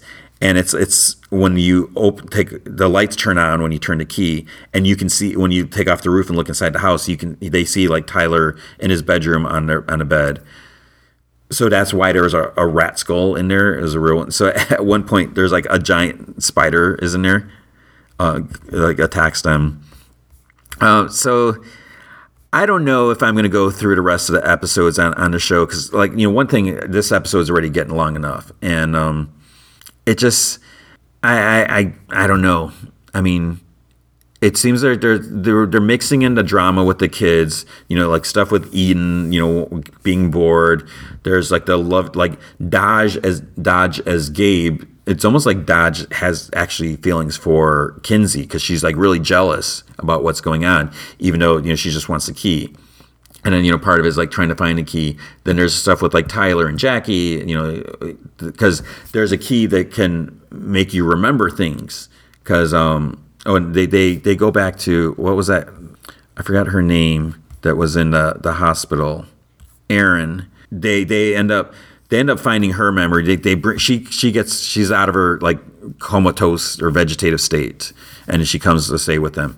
And like Duncan like doesn't remember, and he's like starting to get angry. So they want to bring his memories back you know, with stuff that he you know he what he knew about the keys and it turned out that there was a key that was made that could uh, help them remember magic. So, like, you know, Tyler wants to use it. So, you know, Jackie will remember things, and so he can. So there's, and then, you know, there's more like, with the romance between Nina and the t- teacher. So there's just like a, a lot of, a lot of little things that are getting into, in a way of like what the actual show is about. So I don't know. I mean, it's good, but I'm not like super excited for it. And you know, I still need to watch the rest of the the episodes. I'm not like right now. I'm not like like oh, I, you know, as soon as I'm done recording, I'm going to watch them because there's like other things, and I, I don't. So I don't think I'm going to talk about the rest.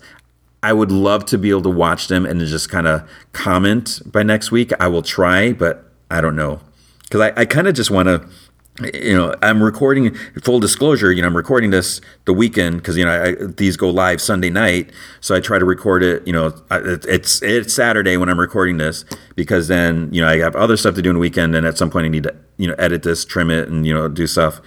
So i kind of like tonight i just want to like watch a movie just for fun. We'll see. And i i don't know.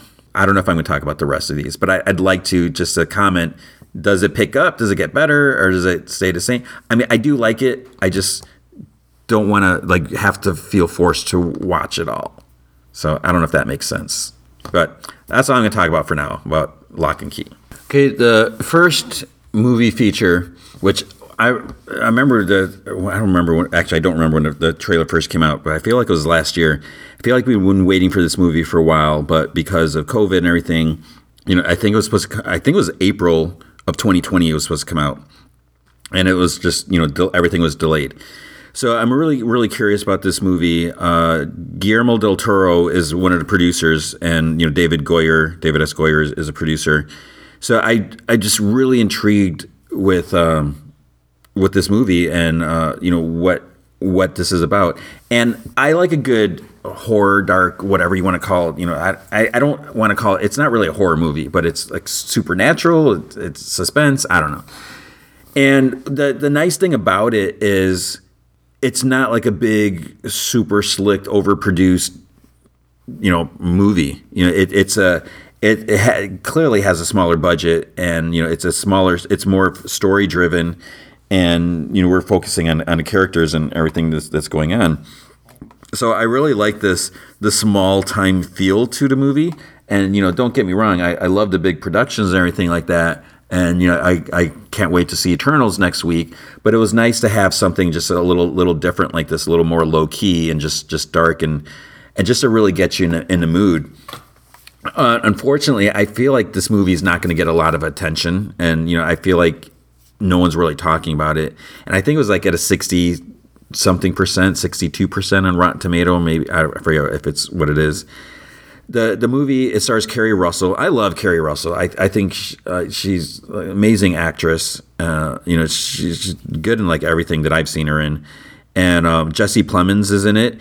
Uh, Jesse Plemons, I first saw him in Friday Night Lights, and then you know he's been in other things. It seems like a lot of times he's he's starting to play like the bad guy, but he's he's not a bad guy. I was like worried he was a bad guy here because he's actually Keri Russell's brother, and he's like the, the, they're they're like in Oregon, like a you know small town in Oregon, and you know he's like the sheriff. So you know almost think like something's going to happen here, but uh, he's actually a, a good guy here. So what, what the story is, without giving too much away so Keri Russell is a a, a teacher. Oh, actually, it starts off where this dude he's you know his his kid's out in the car, and he's in like this old mine. I think they're it's an abandoned mine, but I think they're gonna like reopen it or do something like that. So he has this little kid, and it's it's a younger kid, not not the one that you see in a trailer and a poster or anything like that.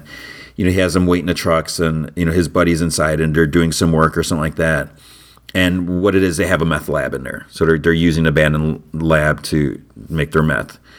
And then they they hear something in there. There's like some sort of creature, and they start shooting, and then some they get attacked, and you know something happens. And then like Aiden, he like hears like noises or something like that. So he gets out of the truck, and he goes to investigate, and something happens to him. What ends up happening is they actually survive somehow and they they go back home, but the dude he's like he's starting to get sick or he you know something's happening. So he locks himself up in a room and he tells his older son Lucas to to keep no matter what to keep him locked inside. So then um, some time goes by and you see him he's like collecting roadkill. I think like one point he kills a skunk or something like that, and and he's taking them to like feed his his dad. You know, there's no mom there. He's like very quiet in school. He gets he's getting picked on and bullying by the other kids. I never understand the whole idea of bullying that. It, it's just it sucks so bad that some that this is a, just a common behavior that kids fall into that they just prey on who they perceive as like a weak you know a weaker kid they think it's okay to make someone else's life horrible. It's like, you know, and they just don't realize the effects that it can be, but uh, you know, you always see this in movies, and it's just like it's just such a gross feeling. So you know, they're they're picking on him, and and you know, so he's a quiet kid. It doesn't really seem like he has you know, friends, and at one point, you know, he started doing all these drawings, like these dark drawings and, and like monsters and blood. And, and she sees him at one point. So she thinks that he's being abused. And because we, we find out that she was abused or her father, father was abusive eh, when she was a child. So she ended up like, she left the house. She left Oregon. She went to California. Her dad committed suicide recently. So she came back to to be with her brother. It almost felt like something else happened because at first I thought it's like did her husband die or I I don't think she was married. So she came back, uh, I guess to check on her brother, or stay with him, and you know I guess maybe was out of guilt for leaving him in the first place. But you know, so she's there now. And you know, so she's really concerned with the kid, but you know, there's like not much that they can do she ends up like going to the house and you know she hears some strange noises so this kind of stirs things up so without giving away the whole plot of the movie, there is like this weird creature supernatural element to it that you know is, is going to come out. You know what is this antlers thing? And you know why is the movie called antlers? And it just it it's the movie at some point it, it kind of gives you like a, a, a sinking feeling as you're just seeing how because uh, with the weather, I mean, it's gorgeous scenery. You know, all the, the trees and the mountains and you know rivers, and it's it's so amazing. You know, the fog and but it also it gives it a dreary feeling at the same time. And you're just seeing all this. You know, there's a lot of shots at night, and it's like, man, if it's nighttime and you hear something, it's like, can't we just wait till the morning to to look for whatever you think might be out there or, or something? But you know, so there's a lot of bad stuff that that happens at night uh, as far as like the the explanation and stuff like that, you know, it, it makes sense and like what's going on and, and where this is going to go. It's it's weird and and you know things are going to progress. There are going to be killings. People are going to die, and it's just it gets very dark and, and stuff. But it's it's a good movie. You know, I, I can't say it it blew me away, but I did re- I did enjoy watching the movie. You know, because like I said, it has a smaller feel, so it was just nice to just really dive into this movie and just kind of like put your blinders on and just like just immerse yourself in this little world. And you know there's not like a whole plethora of characters on screen or whatever. So you know you're just seeing these little you know this group of people and like are they going to survive and what's going to go on? And uh, how do you come out of this? Because it doesn't seem like there is like a, a final solution. Like can can this thing be stopped? And you know what's going to happen? And it's just so that that's where that like that sinking feeling comes on. It's almost like like man, I just want to like stop the movie and just like get out and pretend that everything is going to be happy and they're all you know happily ever after. But so it it's it's a nice movie, and again, just just something different. And you know it, it has a has a good ending. You know I, I would say you know it, it's satisfying. You know the way it wraps things up and does it, it. It's not. Is it a happy ending? Not necessarily at all but you know there there's closure and and stuff and then you know it, it doesn't leave you hanging but it does kind of hmm you know it makes you wonder so I I, I did enjoy it I, th- I think they did a good job um, but like I said it's it's you know would it be like my top five favorite movies of the year I don't even know what my top five I mean I, I should do that. Maybe at the end of the year, I should I should do a recap thing. I should start thinking about it now because I always want to do it every year, but then it's always like it's too late. So maybe I should start thinking about stuff like that.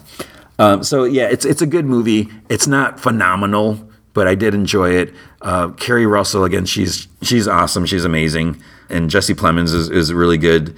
And you know, so you you want to hope that they survive, and uh, will they? I'm not gonna say, but so it, it was it was a fun movie to watch. I don't know if it, I would say fun, but you know, it's it's very dark. It's very dreary. It's not depressing, but it's it's exactly what it should be. You know, you got this dark mystery and like what's going on and how can you possibly come out of this. So I thought they did a good job with it, and um, it's it's worth checking out. Do you need to rush out to the theater and see it? That's up to you. You know, like I said, if you feel safe, then yeah, it, it's it's it's cool to see, but you don't need. It's not a movie that you need to see. Seeing it on a big screen is cool. It's not crucial but it, I think the theater environment when there's like some of the sounds and there are some moments that like really pull you into it. So I, I think it it was it's, it's worth the movie theater experience. It's not absolutely crucial. So that is Antlers. I enjoyed it. I think it's worth checking out. It may not be the best movie, but it is really good. I, I did enjoy it. Okay, then the other movie feature, which I almost didn't see, I was I was gonna wait until like I, I said uh, not next week because next week will be Eternals, but then the following week there I don't think there's anything in the theaters. But I was like I can't do it two weeks, and you know it's Edgar Wright, and I, I've been waiting to see this. You know Anya Taylor Joy, she's you know she she was great in um, Queen's Gambit, and and New Mutants, and in Split and Glass. I ended up going to see two movies this week, and I saw this, and and so this was cool. Uh, you know, Matt Smith is in this also. Um, Thomasin McKenzie, who was in Jojo Rabbit, she's in this. Terence Stamp is is in it. So it's a it's a very weird movie, and not not that maybe weird's not a, not a good word. Uh, it's it's listed as a psychological horror film, which I didn't realize it was like that. You know, if you watched the, the first trailer you know, it you get this weird. It, it's it you don't really know what's going on. You see Thomasin, um, you know, you see this girl. She's uh, like she wants to be a, a clothes designer, and then she somehow is having these dreams about this life in the '60s where she's Anya Taylor Joy. You can see she's getting caught up in this world, you know, dancing, romance, possibly whatever. But then at the end of the trailer, like like a hand reaching through the ground and you know knives and like wait what's going on? And it's just it's like this weird where it shifts into like this horror movie. So it's very weird because it, it's not what you'd expect, especially with like the, the music, because you know it has a lot of '60s music, um, and which is you know music is a big part of this, just like music was a part of Baby Driver, or maybe not quite to the same extent, but you know I, I feel it does have a important part of it. I did enjoy it. There are some parts that are, are a little uncomfortable, uh, which I, I guess I can touch on in a bit, but I so just because of that, it's like a sinking feeling, but it does kind of catch you off guard. Where you know once you look at it and you think you know you think you know all the pieces where how they're all going to land, but then it's like no, there's like other stuff, and it just kind of kind of flip things. Oh, oh, not necessarily on its side, but it kind of shakes things up quite a bit. So, um, Thomasin McKenzie, she plays Eloise Turner, uh, Ellie, and she you know she has this like big fascination with the 60s based on her mom because her mom was like i think also a designer and she, you know she's living with her, her grandmother her mom um, had some mental issues which makes you wonder does that mean she has mental issues that she thinks she's you know living this other life or that you know stuff is, is happening um, she gets accepted into this uh, like college place you know school, in London, fashion college in london so you know she's going to move up, you know, up there, and you know she goes there. Uh, her, like her, her roommate is, is like a horrible person. You know, she's just drinking and partying all the time and stuff like that. And she's just like mean to Ellie because you know Ellie, she's very um, not not necessarily a nerd, but you know she's she's very shy and inexperienced with things, and uh, but it's it's weird because like she Eloise like Ellie sees her mom in the mirror, so it's like, is there something supernatural? She thinks she see her because then she ends up um, getting out of the dorm place where she's staying because this other woman is just so horrible. This her, her roommate, and she rents this room at, at this lady's house because it was you know she's she could kind of afford it, and you know there's like part of like the scholarship or something maybe but then what happens is when she sleeps at night, you know, she she's like journeyed into the 60s and she goes into the life of this this girl Sandy, who was Anya Taylor Joy. And then, you know, she Anya Taylor, you know, Sandy wants to be a singer, dancer, and you know, she meets Matt Smith's character who says, you know, he's going to be her manager, he's going to get her job and stuff like that. Things start getting dark where you know, she starts kind of getting forced into more of like a life of prostitution than you know a performer. So that's where things get kind of uncomfortable. You know, seeing all this, and Ellie as she's while she's in her body and you know you see her reflections you know she's not always moving along and i feel like i'm i'm giving too much away now. But a lot of times she's kind of like witnessing this stuff where you'll see her reflection but then she's like kind of watching too. So she starts getting concerned for for sandy like wanting you know it's like at some point she's like no don't do that you know and and stuff like that. So it just starts getting like that and then you just have to wonder is like well is ellie is this really happening? Is she really seeing this? Because then she starts, seeing other things when she's not sleeping. So it's like, is it really in her head or is she just what's going on and, and stuff like that? And if you see in a trailer, uh, you know, Terence Stamp, you know, he, what is the deal with him and, uh, and other and so forth. You know, I, like I said, I, I don't want to give, give too, too much because um, he kind of like recognizes her at some point, but then it's like could this be you know if you watch a trailer you might have your suspicions like what's what this means and, and so forth there as you start watching it. So it's a it, it gets like i said it, gets kind of dark where when you first watch a movie it seems like this could be like kind of uplifting movie until it gets to the end and then you see that, that things are going to turn go, go south like very quickly and, and and so forth. And then then it's, it's kind of like that suspense thing where you're just like, oh man, what's going to happen? What's going to happen? You know, uh, how's she going to get out of this? You know, so it's it's like you get like sucked in and you're you're you're there wondering, is there any way to get out of this and everything? So I I liked it. Um, the ending was was good. It was fine, but yeah, it it it just it really veers off and it's it's kind of interesting and and trying to think about that. I, I guess it's. I mean, I, I think I'm satisfied with the way that went, and more so, I you know I'm, I'm not really satisfied with how it went, but I'm satisfied that it kind of caught me off guard. That it was interesting enough and you know it kept keeps you on your toes because you know you don't want to see a movie that's like super predictable where you know everything is going to happen. So the fact that it goes and then you're like whoa because then as you're watching this now you're like okay i i thought i knew it was going to happen but i really don't. So i think that makes things you know even more interesting that the fact that you know it's just it's a whole other thing and there's just like so much other stuff going on. So i i think overall it was very cool to see. And um, even like some of the parts where Anya Taylor Joy and, and Thomasin, uh, is that how you say it? I don't know.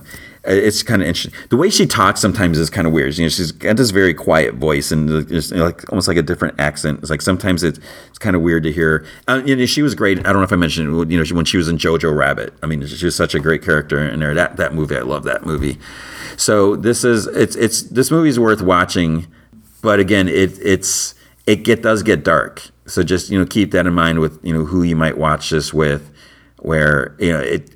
Not that it's it's an uncomfortable movie, but it might get a little just just kind of dark, and it's just like ugh, you know, kind of kind of icky in a way where you just see like stuff that yeah it's not like overly there i mean there's no like gratuitous stuff or anything like that but it's just it's heavily implied and yeah so uh, that's all i'll say about that so um, it is good. I did like this. Um, I I love the soundtrack, and um, it's definitely worth worth seeing. So I, I am glad I, I saw this. You know, I, I went to like a, a 420 showing for for some reason it was 420 on, on a Friday after after work. I'm, I'm glad I saw it now, and I, I am glad I saw it. Uh, not that I don't think I would have heard any spoilers or anything about it, but it, it was it was nice to to see it before anything that would, be revealed. And that would be my advice to you to try to, you know, before you read any, don't, don't look up plots, don't look up spoilers. You know, just if, if you are interested, you should try to see it as soon as you can. But like I keep saying, if, you know, if one, if you don't have a theater by you or a theater that's showing it, or if you just don't feel safe, just try to be careful, try to see it as soon as you can. But I would like this movie to be successful as well because you know I, I, think a lot of production went into it, and you know, just uh, the the scenery, the costume designs were amazing, and just the music and everything was just just really really good production. So I, I really thought this was good, and Matt Smith is. It's just so weird when you you know because he's he's done other things you know he's not just Doctor Who but you know we're just so used to him as a doctor and then this is just such a departure from the Doctor and it's just this is. So I, I really enjoyed this. Um, and I think you should see it. And I also think that this is going to be the end of the episode. So big thanks to Dave McPhail and Andrew Loken. They are big supporters of the show. You can be a supporter by going to patreon.com slash gmanfromheck.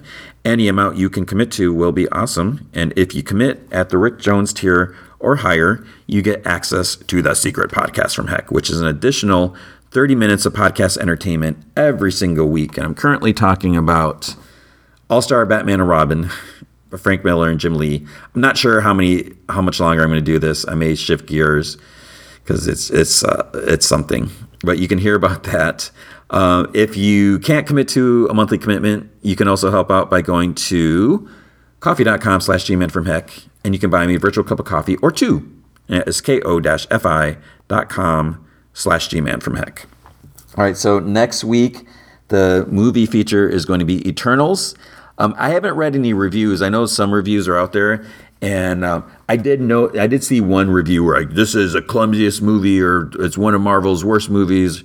But then I think other people are like enjoying it. So I really don't know, and I I don't want to read. You know, I don't I don't need to read any reviews about it. I'm going to go see the movie, and I want to you know I want to form my own opinion. So it's interesting how it seems like there's there's a bit of a mix. And there's also the fact that, that that secret casting revelation that was announced, which that makes me think that they must want and hope to do in Eternals 2, because where would this character, you know, this character would should appear somewhere else. You know, it's not just for, you know, whatever appearances in this movie. So it's just really weird. Like, I don't know what, what that means and what's, what's going to happen. Um, as far as other things, so we know that Stargirl has this last episode. Y: The Last Man has this last episode. So that could be good for me. I mean, I'm sure other things are going to start up. Flash is going to be starting up. Um, Flash starts up on the 16th, so that's a couple weeks. Dexter starts up on the 7th, so that probably won't be in the next podcast. It would be on the next next one because there's no way I'll be able to watch it, record it, and then get this out on Sunday night because it's not going to be on Sundays. So um, I don't know if I'll ta- maybe I'll talk about that. I don't know if there's an audience for this because if you haven't seen the first season of Dexter, would it make sense to hear about the second or what? Not second season. What is this like the eighth season, ninth season? I don't even know what you'd call this revival. So we'll see, and maybe something else is popping up. I'm not really sure, but that's what we have. Oh, you know what I realized? I totally just realized that Army of Thieves came out.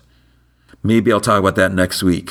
I'm not super looking forward to that, but maybe I'll, I'll try checking that out. We'll see about that. So, that is going to be this week's podcast. Thank you so much for listening. Thank you for your support. If you are supporting on Patreon, I, again, I deeply appreciate it. Every, every little bit helps. Thank you um, for being awesome. And I hope you are doing well. And I hope you're taking care of yourself. Hope you're taking care of others. And I hope you remember to be good to each other.